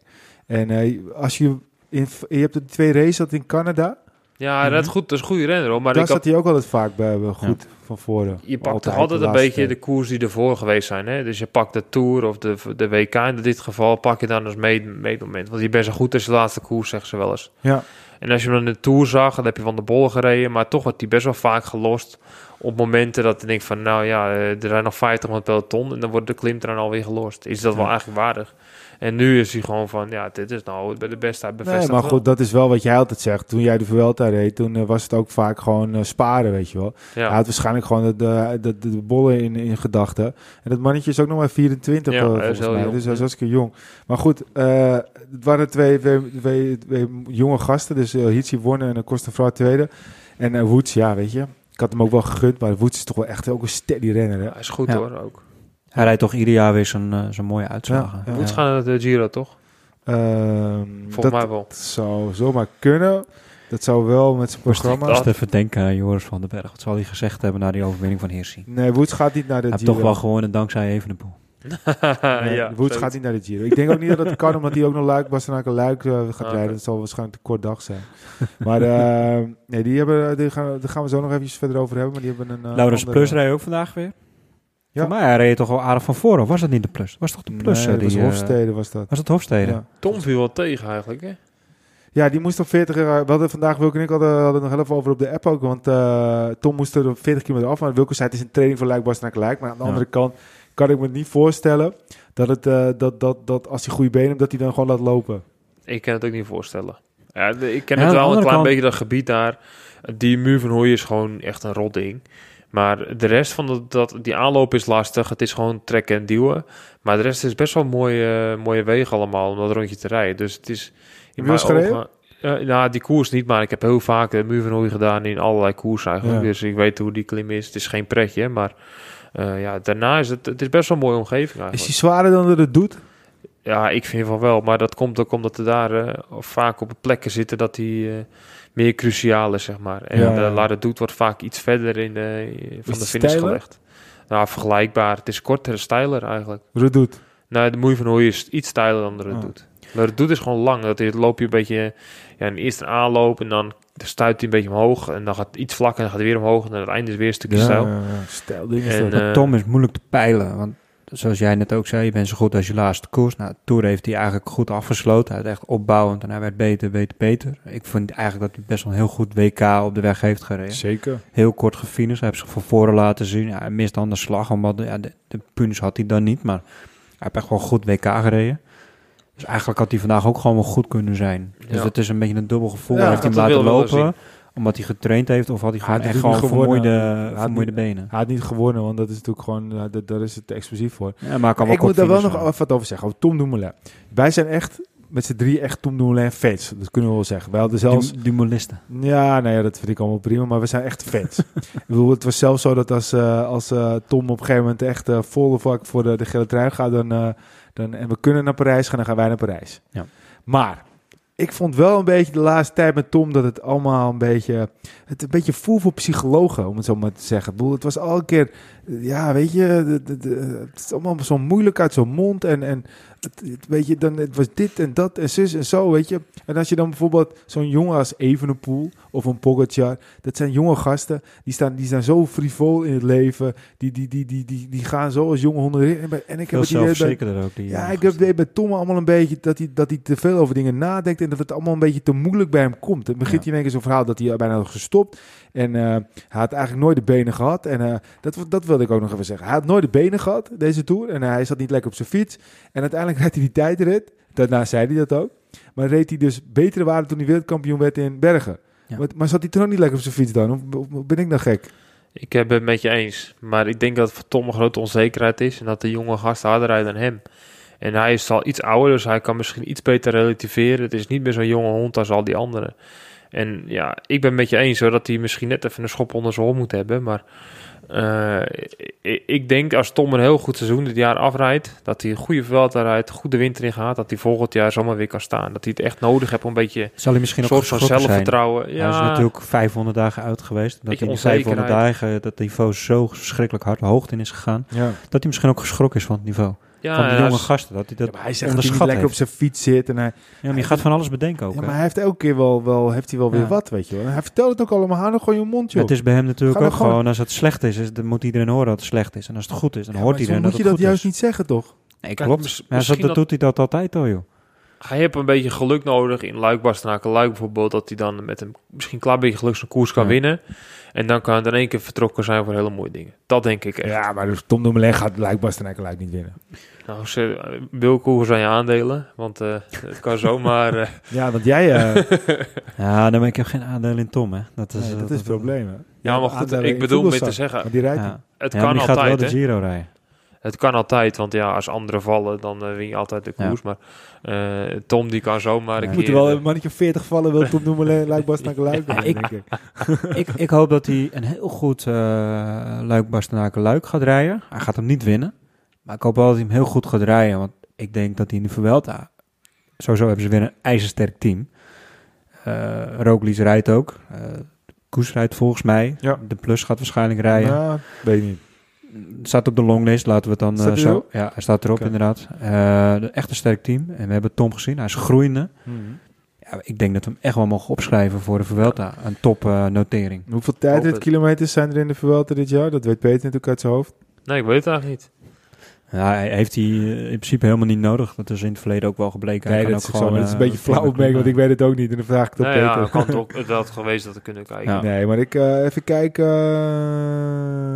ik kan het ook niet zo, zo snel vinden. Nou ja, weet je, inderdaad. eh, dit is volgens mij een tijd van 33 kilometer. Dat is eh, etappe 13. Nou, ik denk dat Tom, als hij dan eh, aan het einde van het seizoen, het seizoen is natuurlijk heel kort, dat hij wel misschien beter kan zijn dan heel veel anderen. Hij is natuurlijk steeds bouwende, groeiende. En ik denk toch wat eh, renners met een iets oudere leeftijd eh, beter een heel seizoen aan kunnen. Eén tijdrit in de, in de Vuelta. Ja, Zoals vooral dat korte, eh, korte seizoen wat ze nu hebben, waar heel veel op en afkomt, dat, dat zou Ja. in hun voordeel kunnen werken, ja. Maar goed, eh, laten we hopen dat hij een beetje geluk aan zijn kant komt. Dan eh, gaan we nog wel mooie dingen zien van Tom. Ja, we, we hebben gewoon veel vertrouwen in hem natuurlijk. Alleen ik wilde het wel even opnoemen dat ik dacht, jezus Tom, kom op. eh, je moet soms ook dingen niet zeggen. Maar dat gevoel zullen heel veel mensen hebben. En ik denk dat het voornamelijk komt omdat ze ook gunnen met het beste. En dan krijg je ook zo'n gevoel van, kom op Tom, probeer even wat van te maken, weet je ja. wel. Je gunt hem gewoon zoveel. Ja, ja zeker. We willen ook gewoon dat hij dat goed doet. Dat was de. Waalse pijl, denk ik, jongens. Want veel, veel meer is er niet over te zeggen. Want dan vergeet ik nog één dingetje. Want ik zei net tegen jou, dat is wel meer dan de laatste hele meter. Mauri van Zevenand. Dat wordt er eentje, jongens. Nee, ik heb het niet gezien, die val. Mauri van, nee, Mauri van Nee. Zevenand, hij viel ook. Maar Mauri van Zevenand, die ging naar 10 kilometer weg. Die reed onder andere met een Nederlander, waar ik in eerste instantie eventjes van moest denken van, hé, hey, En wie is is dat dat? een Nederlander? die reed voor een, eh, de, de Waalse eh pro-continentale eh, ploeg. Reed echt best wel goed trouwens. En hij bleef maar weg, hij bleef maar weg, hij bleef maar weg. Op een gegeven moment ging Oeran erachteraan en die kon hem eigenlijk nog steeds niet bijhalen. Dus hij bleef maar op 40 seconden, op 40 seconden zitten. Dan moest hij voor mij nog iets van een paar, paar kilometer naar de, de Moei van Hooi. En toen ging hij dus op zijn waffel. Toen bleef hij nog weer voorop, want toen ging je eigenlijk meteen uit de greppel vandaan. En hij bleef met Oeran, eh, eh, die, die haalde hem net in. Het was wel hilarisch om op- die val gelijk in te haken. Ik, ik luisterde naar, naar, naar- ik was even naar Sportza, was ik dan aan het kijken en die dachten echt dat Oeran was gevallen. En, en op een gegeven moment begrepen ze er niks van, hè, hoe kan Oeran dan alweer, hoe kunnen ze samen rijden? Die hadden het eventjes compleet gemist. Dat die, de- Ja, maar het, werd ook, het was vaag, vaag gefilmd was het. ja, maar je maar- kon wel heel duidelijk zien dat hij opstapte op, een, op zijn fiets. Ja, dat en, wel. eh, dat, was heel duidelijk ja, in beeld. Dat, dat is heel duidelijk in beeld, dat klopt. Maar wat ik, wat ik, het- wat ik nog het frappante vond, Ma- Maurice van Zevenand, die zei daarna dat hij echt, echt, echt dacht dat hij zou gaan winnen. En dat moet ik ook weer een beetje denken aan Tom denken. Die jonge gast, weet je. Dit is ook een beetje, wordt vaak vergeten alweer met Evenepoel. Is Ja. een nieuw coming man, kan goed klimmen. Ehm, en die zegt dan gewoon meteen, ja, ik, had ik, ik, ik dacht echt dat ik zou gaan winnen. Dat is wel de juiste spirit, hè? Wat, eh, wat je nu aanhaalt over iedereen is dat wel. Als je in iets echt gelooft, dan kan het ook echt gaan lukken. En dat zie je bij Pogacar ook. je, dan gaan we weer terug naar de Tour, hak op de tak. Die heeft gewoon altijd het gevoel gehad die, dat hij kon winnen. En dan, dan zou je ook kunnen winnen. En Ja. als je dan dat gevoel niet eens hebt, dan kan je ook niet winnen. Nee. En ik denk dat ze voor zeven, wat je nu, ik heb het zelf niet gezien, maar als, jij, wat, wat, wat, als hij dat gezegd hebt en gelooft erin, dan kan je net altijd even meer. Hij zei, dan- als ik 30 Ja. seconden had onder, onder, onder, kan- onder bij, eh, bij eh, eh, de move, move van Hoei, dan had ik, eh, had ik nog kunnen winnen. Ja, en er komt bij natuurlijk, hij rijdt wel in een ploeg die, die het als ploeg ook af kan maken. Ja, dat is waar. Maar dat is ook mooi, de want. Want eh, Dries Devenijs die was zo bizar goed aan het afstoppen. En zo irritant, gewoon elke keer in dat tweede wiel. En elke keer weer, Ja. en dan keek die renner van eh UAE om en dan zat hij er weer. En dan viel het weer stil. Ja, het is toch meestelijk hoe die gasten dat toch altijd weer voor elkaar krijgen. Meesterlijk en irritant zijn. Ja, ik, Ja. je kijkt wel eens zo'n een, een koers hè, en dan rijdt er een, een de Koning Quickstep vooruit. En dan denk je wel eens, nou, oké, als er nou gewoon drie ploegen opstaan en die gaan met z'n drieën vooraan rijden. Weet je, dan maakt het toch geen reet uit. Dan ga je toch gewoon knoerd dat op kop rijden met z'n allen. Ja. En toch weet de Koning Quickstep voor elkaar te krijgen om met twee, drie man altijd net Ja, erachter maar- te hebben. maar- en etteren en etteren. Ja. Ja, precies. Dan zijn ze tot dat en is toch gewoon... laten. En, en Dan dat ben je toch dingen. supergoed als ploeg. Ja. Dat is toch meestelijk. Ja. Ja. Nou ja, het was, het was mooi om te zien. Waalse pijl, leuk. Lijkborstenaar, luik. Eh, ik vind altijd de Waalse pijl eigenlijk wel een hele vette koers hoor. Het is Ja. er heel lang niks. Maar met die muur van Hoei is dat toch echt wel op het eind echt wel spektakel. hè? Ja, het kruipen omhoog aan het einde. Zo. Oef. Knap, knap. Ik weet nog wel dat ik eh, de laatste keer dat ik daar omhoog reed, voor mij was het de ronde van België. Eh moesten drie keer omhoog, drie rondjes. En de eerste ronde reed ik omhoog en toen werd er een keer geschreeuwd naast me, Rebellin, Rebellin. Ik denk, hè? Dus toen keek ik naast me, zat Rebellin naast me. En ik krijg nou wat. ik zat die heb wel hoeveel keer gewonnen achter elkaar, ja, ja. eh, tien Ja. jaar terug. Heerlijk. En reed als Rebellin de, als we 200ste die berg omhoog. dat was wel een raar contrast. Ja, het kan verkeren. hey, jongens, dat is ook wel het, het rare aan dit jaar. Want de Tour is geweest en we beginnen bijna aan de Giro. We gaan even kort doornemen. Eh, ik ben even, we gaan gewoon eventjes een, even een wetje leggen. Nu hebben we het vastgelegd op audio. Wie wint de Giro, Wilco? ja, ik heb mijn aandelen. hè. Dus eh wordt uh, Vogelsang. Vogelsang, Peter? Ja. G. G- Thomas. Thomas. Nou, we hebben natuurlijk een aantal grote kanshebbers. Ik misschien mis ik eentje, maar jullie kunnen me altijd even eventjes nog eh, dingen toevoegen. Eh, Thomas, Nibali, Yates en Vogelsang. Ja, ik denk eerlijk gezegd ook Thomas, maar ik vind het niet leuk om dezelfde naam te Nee, noemen. maar je dus hebt ik ga aandelen in deze wielrennen, dan moet je dat Ah, wel zeggen. Yates Ik wou zeggen, absoluut niet onderschatten. En eh, we moeten Kruiswijk ook even noemen. want die wil ik ook noemen. Het, het duo Kelderman-Kruiswijk. Weet je, ik hoop voor Kelderman dat hij een keer echt een hele goede ronde Dat rijdt. zou toch wat zijn. Goed, dat hopen we ook heel veel. En we hebben Vlaashoff. Vlassoff. Ja, maar Ja, ja, die rijdt wel in het team van Vogelsang. Ja, maar goed, ja. Ja, als Voelsang een keer echt erheen zakt, dan eh, hebben ze wel misschien een mooie Maar tweede. die rijden toch wel met een bizar goed team hoor, die Ja. Astana. Ik ben wel benieuwd wat Lopez eh, kan na de Ja, Tour. maar Lopez, Vlasov en Vogelsang in één team. Klinkt een beetje als Jumbo-Visma in de Tour. Zou je zo wel zeggen als je de namen ziet. Ja. Maar ik verwacht niet dat Lopez... eh, het het kan enige- wel. ik denk dat het even wel kan hoor. Kijk, het is wel weinig herstel, maar eh, ik denk dat het wel zou moeten kunnen. ze rijden wel voor Fino, dat is waar. Er is wel iets wat, eh, wat nog boven hangt. Eh Lutsenko was natuurlijk eh, al, al ik wou bijna zeggen betrapt, maar die was getest en die had Ja. corona. En er zijn nu ook twee andere eh team eh, die opgesteld waren in het Giro-team, ook allebei op verdenkingen van corona, er al uitgehaald. Ja. Dus dat is een slecht begin voor Astana. Ja. Dus laten we, laten we Maar goed, Ja, terugkomen op je, op je favoriete lijstje inderdaad. Er zijn echt wel heel wat mannen hoor. Die, eh, Er zijn er, er zijn er redelijk wat. Als je gaat kijken naar eh, de, de top contesters dat, eh, op eh, Pro Cycling Stats, stats, dan, dat is grappig, want dan staat er de top GC-rijders. Wie staat daar denk je op E1? Ik wie hier op één staat. Ja. Oeh, ja, ik heb niet gezien. ben nou dus, wel benieuwd hoe ze dat dan rekenen. Misschien wel Lopez met de punten. Nee, dat, dat ga je ook niet zo snel eh, raden, want dat is Ulissi.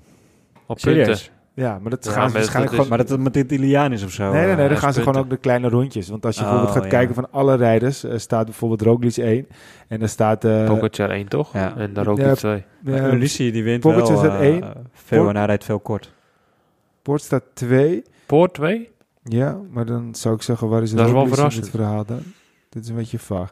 Nou goed, het is een, een staatje van, eh van de Pro Cycling Stats. En dan staat, maar goed, je hebt dan Yates, Lopez, Meika, Kelderman, Vogelsang, Heek, Vlasov. Ook, eh, die kan ook eh, kort. Hij gaat niet winnen, maar hij kan wel kort rijden. Ik denk dat hier ook wel misschien van dit jaar is. Het is in ieder geval een vaag standje. Misschien wel een Jack. Hake. Jack Hake kan ook wel eens, nou, misschien geen podium, maar wel top 5 zou kunnen rijden. Housen, Verrassen, ja. Of eh, Thomas Nibali. Ja, weet je, er, er zijn, zijn genoeg... ik verwacht niet zo heel veel van Nibali, eerlijk gezegd. Nou, ik had hem eigenlijk wel willen, eh, om weer hak op de tak te gaan. eh, bij het WK miste ik hem eigenlijk wel in dat Ja. rijtje favorieten. Hij viel hij reed tegen, natuurlijk best eh, wel eh, attent en dan hij miste wel gewoon de slag. Ja. ja, ik vond hem te- wel tegenvallen op het WK. Dus Ja. Maar goed, Wordt van eh, het ook, kan nog wel, hè. Maar Ja. eh, datzelfde gaat voor Thomas natuurlijk. Ik had hem ook gewoon... eh, als je maar zo'n goede tijd te rijden, dat is wel heel erg veelzeggend over je vermogen en je vorm.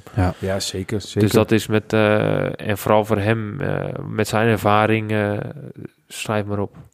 Ja, we hebben natuurlijk dan een tijdrit eh, aan het begin. En we hebben een tijdrit eh, de 17e etappe. En we hebben nog een tijdrit de 21e etappe. Dus ja. ja, wel- met tijdrijden is het wel in het Met- voordeel van, eh, van Thomas. Eh, ik Kelderman die zou zijn voordeel er zeker uit moeten halen. Kelderman, ja. Maar Kruiswijk ook. Kruiswijk heeft ook laten zien prima te kunnen tijdrijden. Dus Zeker, die, maar ik denk wel dat Thomas, als er één uitgesproken favoriet is, dat het Ja. Thomas is. Ik, Ja. ik denk, ik wil hem nog even breder trekken. Het zou eigenlijk raar zijn als Thomas in deze vorm niet de Giro zou winnen. Nou, dat weet je niet. Dat is wel heel gewaagd, maar hij is wel eh, topfavoriet. Ja, maar ik denk Ja. dat hij de Roglic is van de Giro dit jaar. En volgens Ja. mij, als ik dat zo even snel zag, is de ploeg ook eh, wel, wel sterk. Met Dennis, Hart. ehm, Hij is op een goede ploeg daar. ja. Ze hebben een ploeg en dan halen we die ook eventjes bij. De Thomas, Castelviejo, Dennis, Ja. Keegan Hart, Narvaez, of Narvaez, Jonathan Narvaez, Puccio en Swift. Nou ja, mega Ik ben- sterk. Hij ben heeft een wel- goede klimmers. Hij heeft heel veel hardrijders. Die, eh, Mega sterk. Ik ben stiekem wel benieuwd eh, hoe Dennis gaat ontpoppen bij Ineos. Ik Ja. heb al eerder gezegd, eh, misschien vorig jaar een keertje, dat ik wel in Dennis misschien ooit een potentiële ja, goede grote rondewinnaar zie. Omdat hij toch zo verschrikkelijk vermogen heeft op het tijdrijden. hij en moet hij, dan moet hij wel haast maken. hij hoor, met moet het hoofd talenten. hebben. Ja, Ja, dat- hij heeft het hoofd er niet voor. Nee, maar ik bedoel, hij gaat het misschien niet doen. Maar ik denk, als ze bij Ineos zo'n jongen op een goede plek krijgen, hij heeft zoveel verschrikkelijk talent. Dat is niet normaal. Hebben ze ook jaren geroepen over Cancellara. Ik vind hem een beetje vergelijk met Wil Kelderman.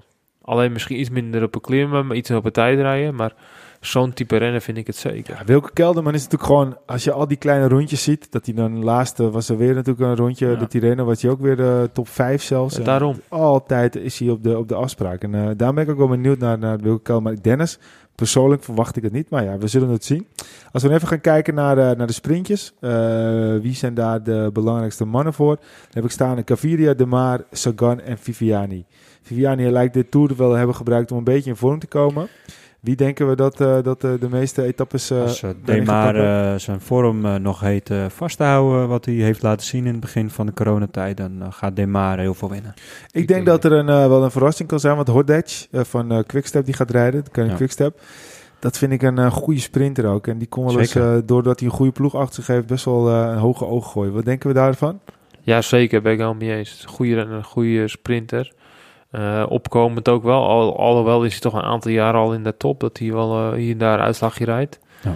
Eh, een goede Caviria, schrijf hem no- nooit af. Want die is gewoon Is ook weer zoveel talent. Is het parcours van het Giro ook aangepast, nu het op een ander moment gereden wordt? Of is het nog steeds het Walhalla voor de sprinters? Eh, volgens mij is het parcours grotendeels hetzelfde gebleven. En is het wel straks zo dat, dat er sommige bergtoppen redelijk besneeuwd erbij lagen. Ja. Maar als ik ga kijken, stage 1... eh, of, eh, Als er dus veel sprintetappen zijn, en dan, dan, dan, ja, dan hebben we gelukkig veel sprinters. Dus dan is- denk ik dat het ook wel een beetje verdeeld Ja, nou ja, Pro Cycling Stats zet altijd zo'n zo'n grafiekje erbij. Dan zie je etappe 1 is gewoon helemaal vlak. Etappe 7 is helemaal vlak. Etappe 13 is helemaal vlak. Etappe 19 is helemaal vlak. En dan heb je voor de rest nog eh, heuveltjes. Etappe 2, etappe 6, etappe 8, etappe 10, etappe 11, etappe 12. En de rest eh, zijn, eh, zijn bergjes. Oh ja. Etappe 3 gaan ze de Etna weer op, toch? Ja, ja. Ah, is ook wel mooi weer. En wat ook mooi is, is een hele korte. Ehm, nee, dan ben ik in de war met de. Sorry, dan ben ik eventjes in de war. Dat is die mooie etappe naar de Angliru. Dat is de Vuelta. Dat krijg Ah, je nu al. Hè? Dan ga je dingen door elkaar Haak op de tak. Dat is een etappe van net 100 kilometer, iets meer. En, Ze gaan wel de stijlveel gaan ze weer op. Dat is wel, eh, Ja, als ja. ze erop kunnen. Hè? Want, eh, ja, dat, is dus, dat is dus de vraag. Wat ze we allemaal wel en wat in ze niet kunnen tijdstip van, van weertijden. Dat, Ja, en de dag voor de laatste tijdrit gaan ze nog naar de Sestriere. Dus ja het, ja, het is gewoon mega. Het mega veel zin in. Het wordt super vet. Maar goed, we zeiden in de app ook al. Ik ben wel heel benieuwd naar, eh, naar wat het weer gaat doen. Dat het weer kan heel Ja, bepalend gaan worden in de Vuelta en, eh en, en Giro. Ja, en de corona natuurlijk. Want als je nu ziet dat er al twee Astana-renners die eigenlijk zouden rijden eruit worden gehaald. Ja. Ja, en de Tour is natuurlijk de Tour. En blijkbaar, of de ASO heeft gewoon bizar veel macht. of het is echt allemaal goed gegaan. Ja, maar eh, ja, je ziet het nu ook bijvoorbeeld eh, Ja. met eh, de WK... dat er al een paar renners niet kunnen starten, waaronder Lutsenko. Ehm, Giro heeft al wel, wel geroepen dat in dit geval Astana haalt de renners er zelf uit. Maar de Giro gaat de ploegen er niet uitzetten. Oké. Ja. Maar Italiaanse overheid ook niet dan? Nee, dit komt vanuit de Giro dan. Oké. De overheid weet ik dan niet, maar de Giro heeft we gaan niet hetzelfde beleid als de Tour doen. Oké. Twee renners, ploeg eruit, nee, dat Maar dat kwam van de, de Franse overheid uiteindelijk. Oké, maar de Giro, eh voor mij stond het vandaag, gisteren stond dat, dat ze dat niet gaan doen. Heel benieuwd. Er staat Ja. ook een eh, Bennett op de startlijst, zie ik staan.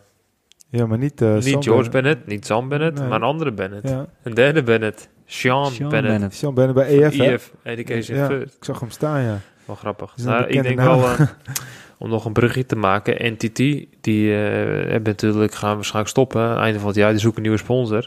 Ik ben wel benieuwd naar Ben O'Connor. Want die Ja, reed natuurlijk een aantal O'Connor, jaar ja. terug, had hij een hele goede Giro gereden. Toen viel hij ook nog hard. En, eh, te viel hij hard. Maar eh, ja, ik denk dat die jongens allemaal een vrije rol nu gaan rijden Ja, in de zeker. Giro. Dus ja, ik denk dat ze toch wel voor, de, ja, voor de eigen Ja. kansen ja, en dat is hetzelfde natuurlijk min of meer voor Sam Omen. Dus daar ben we heel benieuwd naar. En ja, Movistar, eh, waar, waar gaat die mee komen? Want als je Movistar ziet, zie je Cataldo, Carretero, Pedrero, Rubio, Samitier, Sepulveda, Torres en Villela.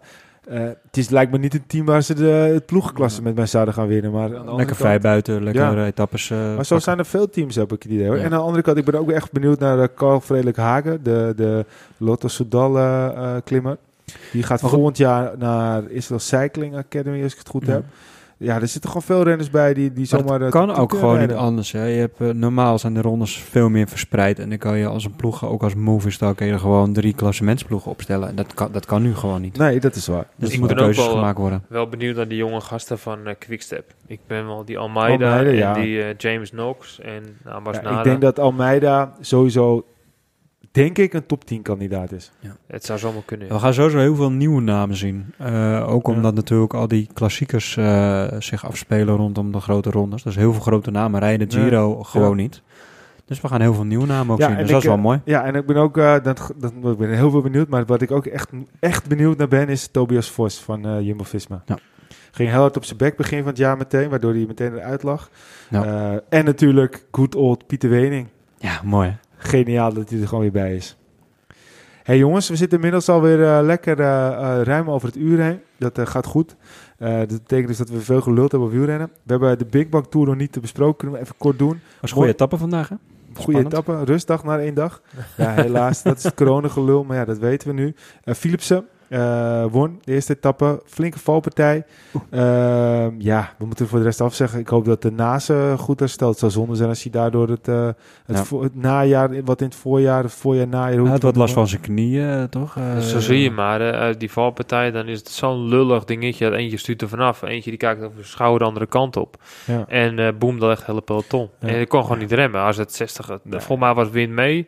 Ja, dan rij je 60, 65 Ik vond in dat Van en Poel het ook wel eerlijk stapelen. gezegd goed zei. Want die zei van, ja luister, nu hebben we allemaal veiligheid. En dan, als we nu zelfs op een rechtstuk met z'n allen nog gaan vallen, wat kan je dan nog doen? Nou, maar dit is niks eh, van de veiligheid. Dit gebeurt gewoon. Nee, dit maar zijn dat, gewoon dat bedoel ik. Maar dan gebeurt het even goed toch nog Ja, wel net weer. zoals hij zei, je moet altijd voorin zitten. Nou, deze rennen van eh Israël Cycling, die zat toch aardig voorin. Ja, zat helemaal voorin. Dus ja, ook dat gaat eventjes Het niet op in dit geval. Ik moest gelijk denken aan het momentje met Pogacar en Roglic. Die hadden een beetje hetzelfde geval en toen kon hij net houden. En het Ja. komt door de stuurman kunsten van Pogacar in dat geval.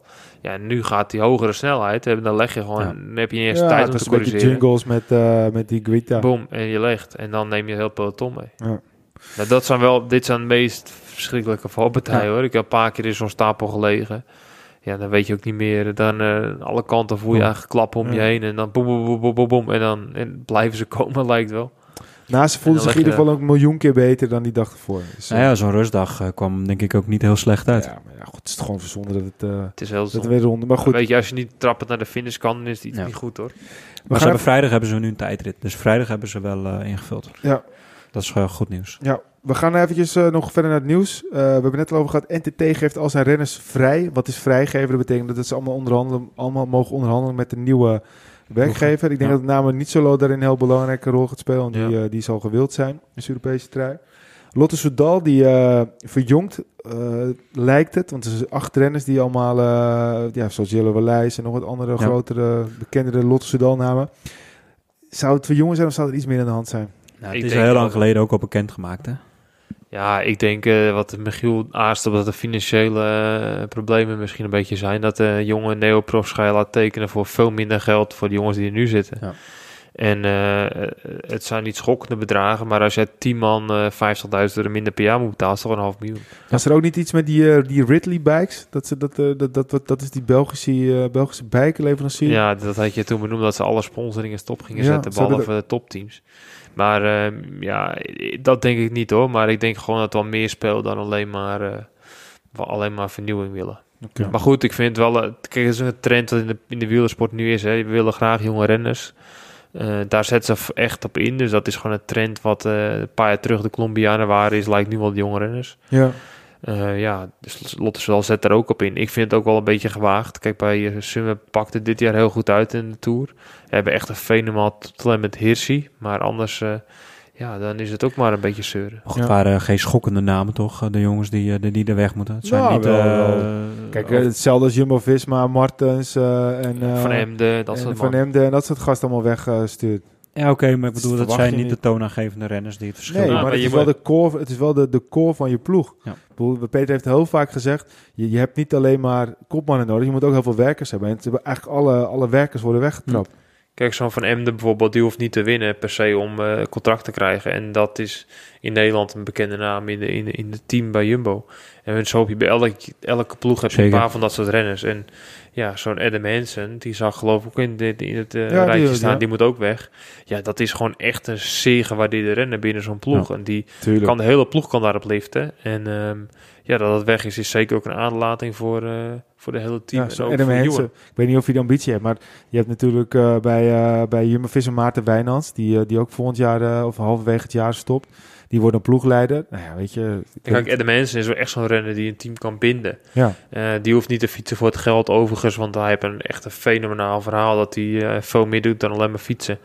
Maar eh, ja, die zal zeker ook een contract hebben van, van een aantal tonnen. Tel hem eens Dus- kort voor de mensen die het niet weten. Nou, en mensen dus noemen ze een beetje de MacGyver in het peloton. Dus als iemand een probleem heeft met zijn telefoon of met zijn probleem, dan gaan ze naar hem toe en dan gaat hij hem repareren. Dus batterijen vervangen, schermen van laptops, het zelfs tijdens de koers soms alles. Heb je een eigen ja, toilettas mee met gereedschap om eh, spul te repareren. Heerlijk. En eh, daarnaast eh, heb je Ferrari-collectie eh, gewoon voor de hobby in, in Tsjechië. Dus iedereen die gaat wonen in Monaco of Andorra en hij zegt ik ga naar Tsjechië. En dan ga ik daar investeren in vastgoed. Want dat is een beetje Hij Australië. heeft toch een eigen Hij- schoenenlijn ook opgezet? Hij heeft een eigen schoenenlijn, allemaal en, en hij heeft in schoenen. gezeten volgens mij. En, IT, hij heeft eigen, veel ploegen gebruiken zijn platform. hij heeft een platform ontwikkeld online waar teams kunnen inchecken en laten zien wie waar naartoe gaat. En een hele logistieke eh, database eigenlijk. Ja, wij hebben er ook gebruik van gemaakt als ploeg zijnde. En hij eh, ja, verkocht dat eigenlijk aan teams.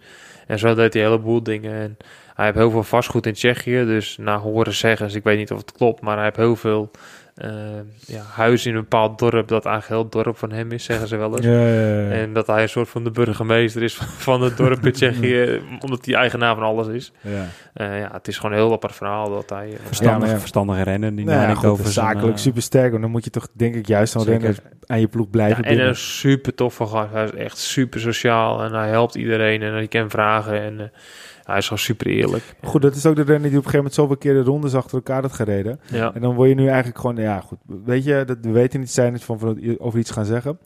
Ander nieuws wat wel me opviel, want die eh, neemt de World Tour licentie over van CCC. Ik kreeg een beetje het gevoel van Kanselij is terug in het peloton. Oh, echt waar? Ja, nee, heel erg Oh, van de nee, schuren. ja. Het is toch een beetje de, de, want die was toch een beetje wat er overbleef uiteindelijk. Ja. Nou, ik denk dat er kwam meer is dat er misschien wel een eh, envelop onder tafel gegaan is vanuit België naar eh die meer in Polen. Nou ja, weet je wat het is? Het hoeft niet zo te zijn dat er heel veel geld is betaald. Want ik weet toevallig dat ehm Israel Cycling Academy destijds 1 eh, dollar had betaald voor de licentie van Katusha. Dus misschien nemen ze ook wel alle gezeik over dan. Ja, maar dat is dan gewoon eh, de, de, de buffet die je koopt voor 1 euro. Maar, de eh, licentie, ja. Ja, maar je- wie weet is het onder tafel wel een zak geld eh ja, misschien, is. misschien Maar, ook wel. ja, dat hebben we een paar Het keer is, want gehoord. die heb ik toch altijd... Ik vind, het, ik vind ze ook echt wel het van het huidige peloton. Het is allemaal een beetje... Nou, het kan, maar ik denk ook dat er niet heel veel andere ploegen waren die daar in de race waren. Ja, voor het En, fietsen is het natuurlijk gewoon goed, hè? Dat er een even positief eh, insteek, eh, dat, dat, dat er een ploeg opstaat en een licentie overneemt. Zeker, en, eh, Tuurlijk, het de is goed, maar je moet hem ook kunnen dragen. Ik bedoel, eh, heel veel teams die pro-continentaal rijden, die willen het- eigenlijk hetzelfde met Peters ploeg is gebeurd. Ze Ja. willen het snel omhoog en uiteindelijk is dat een, een ondergang geworden. Ja. Maar Ja. want die is al een tijdje, daar moet je Ja, mee oppassen. tuurlijk. Maar kijk, Van der Poel kiest het bewust niet, bijvoorbeeld het team. Ja, omdat je het ook En- moet kunnen vullen. Je moet kunnen vullen, je moet het aankunnen, je moet drie grote rondes rijden, je moet het hele programma doen. Dus ook daar is een, eh, een boost nodig in de Ja. renners. Nou ja, het is te hopen dat ze niet een boost hebben op korte termijn, maar dat ze een boost hebben op de lange termijn. Maar het is een goed signaal dat die plo- plo- plek wel opgevuld wordt. Maar dat het betekent ook wel best wel eh, veel Nederlanders weer eh, die een stapje omhoog doen naar de World Tour. Nou goed, je hebt, het- ja, het kan. Maar je hebt ook best kans dat eh, een entity ook wegvalt. Dan komt er nog een licentie op de markt. Ja, oké, dat is waar. Dat is En die moet even weer opgevuld worden. En ik, ik ben heel blij dat het alleen maar daarbij blijft, hoop ik. Maar eh, als de Tour niet door was gegaan, dan hadden we misschien wel veel meer teams ja. waren gevallen. Kijk, IF gaat ook nog steeds niet goed, hè? Nee, want Dus, de Martinez die eh, heeft getekend bij Ineos.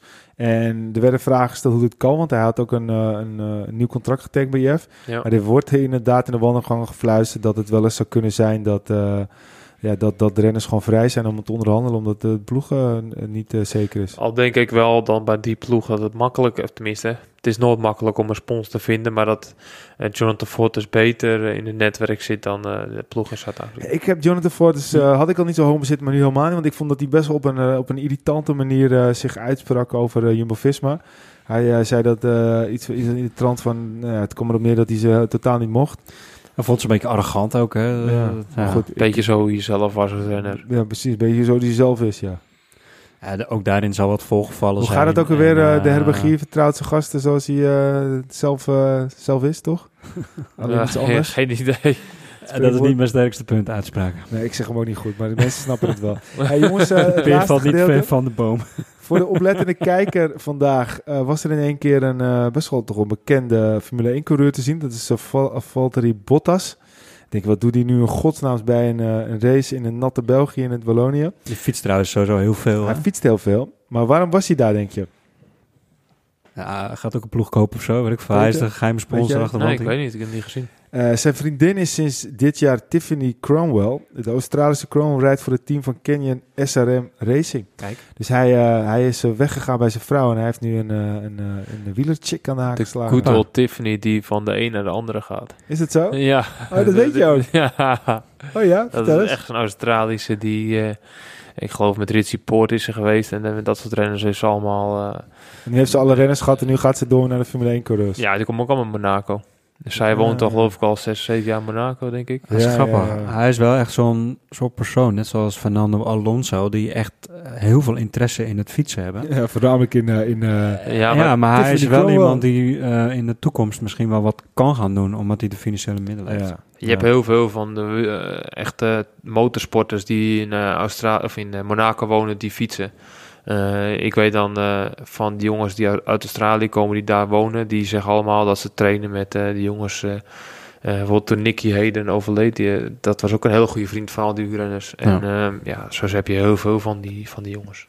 Max ook, die fietst ook gewoon veel. Ja, ja, zeker. zeker. En, Ja, er is ook maar één weg in Monaco, dus komen elkaar allemaal tegen. Ja. daar. Ja. Only ways up. Nee, maar jongens, ik vond het wel een eh, leuke, uh, leuke... Ik weet dat wij niet van de achterclub zijn, maar... Maar goed, eh, Tiffany is daar voor het geld, dat weet ik zeker. Ja, ik dacht, wat doet Valtteri Bottas nu in één keer daar? Maar dat is dus vrouw. Maar die is dus voor het geld met... eh, met eh, ja, Nou, even de Tiffany tune van Cromwell. Etio Boulevard er tussendoor. hey, jongens, eh, we zitten alweer heel ver in de tijd. We gaan het afsluiten. Wilco, laatste woord. Nou, als lekker man, en weer even een podcast maken. Zo, het was al hak op de tak, denk ik. Maar eh, ik, ik, ja, ik vond het echt wel weer leuk. Normaal, Ja, normaal stellen we elkaar ook wel zo, waar kijken we naar uit? Durf ik echt niet te zeggen. Zoveel Nee, koers. jongens. Kijk 50, overal naar uit. 50 oktober, die ga ik tatoeëren op mijn rechter schouder. Ja, ik, ik vind het leuk. Ik heb er wel zin in. Maar volgens mij, ik zag ergens dat 40 dagen achter elkaar koersen of zo. Ja, zoiets. Ja, ja voor Ja. mij is er vanaf nu tot en met een bepaalde datum elke dag een World Tour koers. Poeh, dat is Ja, flink. en er zijn twee of drie data's dat er gewoon drie wilt. Ja, want 15 oktober heb je dus dan een Giro, een Vuelta en een Parijs-Roubaix. Ja, ik ga er wel Roubaix kijken hoor. Laat die allemaal maar zitten. ik weet niet wat er uitgezonden wordt. Als, uh, als uh, Duco Kelderman daar eh, de roze trui heeft en eh, net langs de sneeuw zoeft, dan eh, kijk ik liever de Giro, denk ik dan. Laten net, we maar hopen dat net hij wat de eh, situatie is. Hè? En wat gaat er door? En, eh, dat is ook allemaal wachten. Als we gewoon even je spuur kijken, ik denk dat alle drie niet door de Nederlanders zal gewonnen worden. ik, denk, ik denk dat Kruiswijk die sneeuwmuur wel meer keren gaat tegenkomen. dat denk ik wel, ja. Als je ik denk dat hij ook naar misschien wel eens overheen rijdt. Ja, je mag niet kijken ernaar, hè, want eh, je, je stuurt toe naar de plek waar je naartoe kijkt. Oh ja? Ja, dat is een beetje... Als je ergens naartoe kijkt en je zit op de fiets... dan moet je vaak een bocht doorkijken... en dan ga je die richting automatisch op. Kijk maar eens over je schouder naar links... en dan ga je automatisch een beetje naar Ja, links. dat is wel waar, ja. En dat is hetzelfde. Dus Kruiswijk ervan naar die muur kijkt... dan stuurt hij van de muur toe. Nou, Laat ja. dat maar niet hopen. Laten we dat niet hopen. Peter, heb jij nog een, eh, een mooie laatste woord? Nou, ik vond het wel leuk weer even. Het was tijd weer, maar eh, Is ja... tijd. Eh, ik denk dat we goed gedaan hebben om eh even... eh, Onze Pauze rust te pakken. zeker. Voor deze 40 dagen. Precies. Jongens, dank jullie wel. Bedankt voor het luisteren. Volg ons op Facebook, facebook.com slash Twitter, at Instagram, podcast Arrière Koers. En ga ook eens kijken op onze website www.arrièredelacours.nl. Bedankt voor het luisteren en tot de volgende Arrière de la.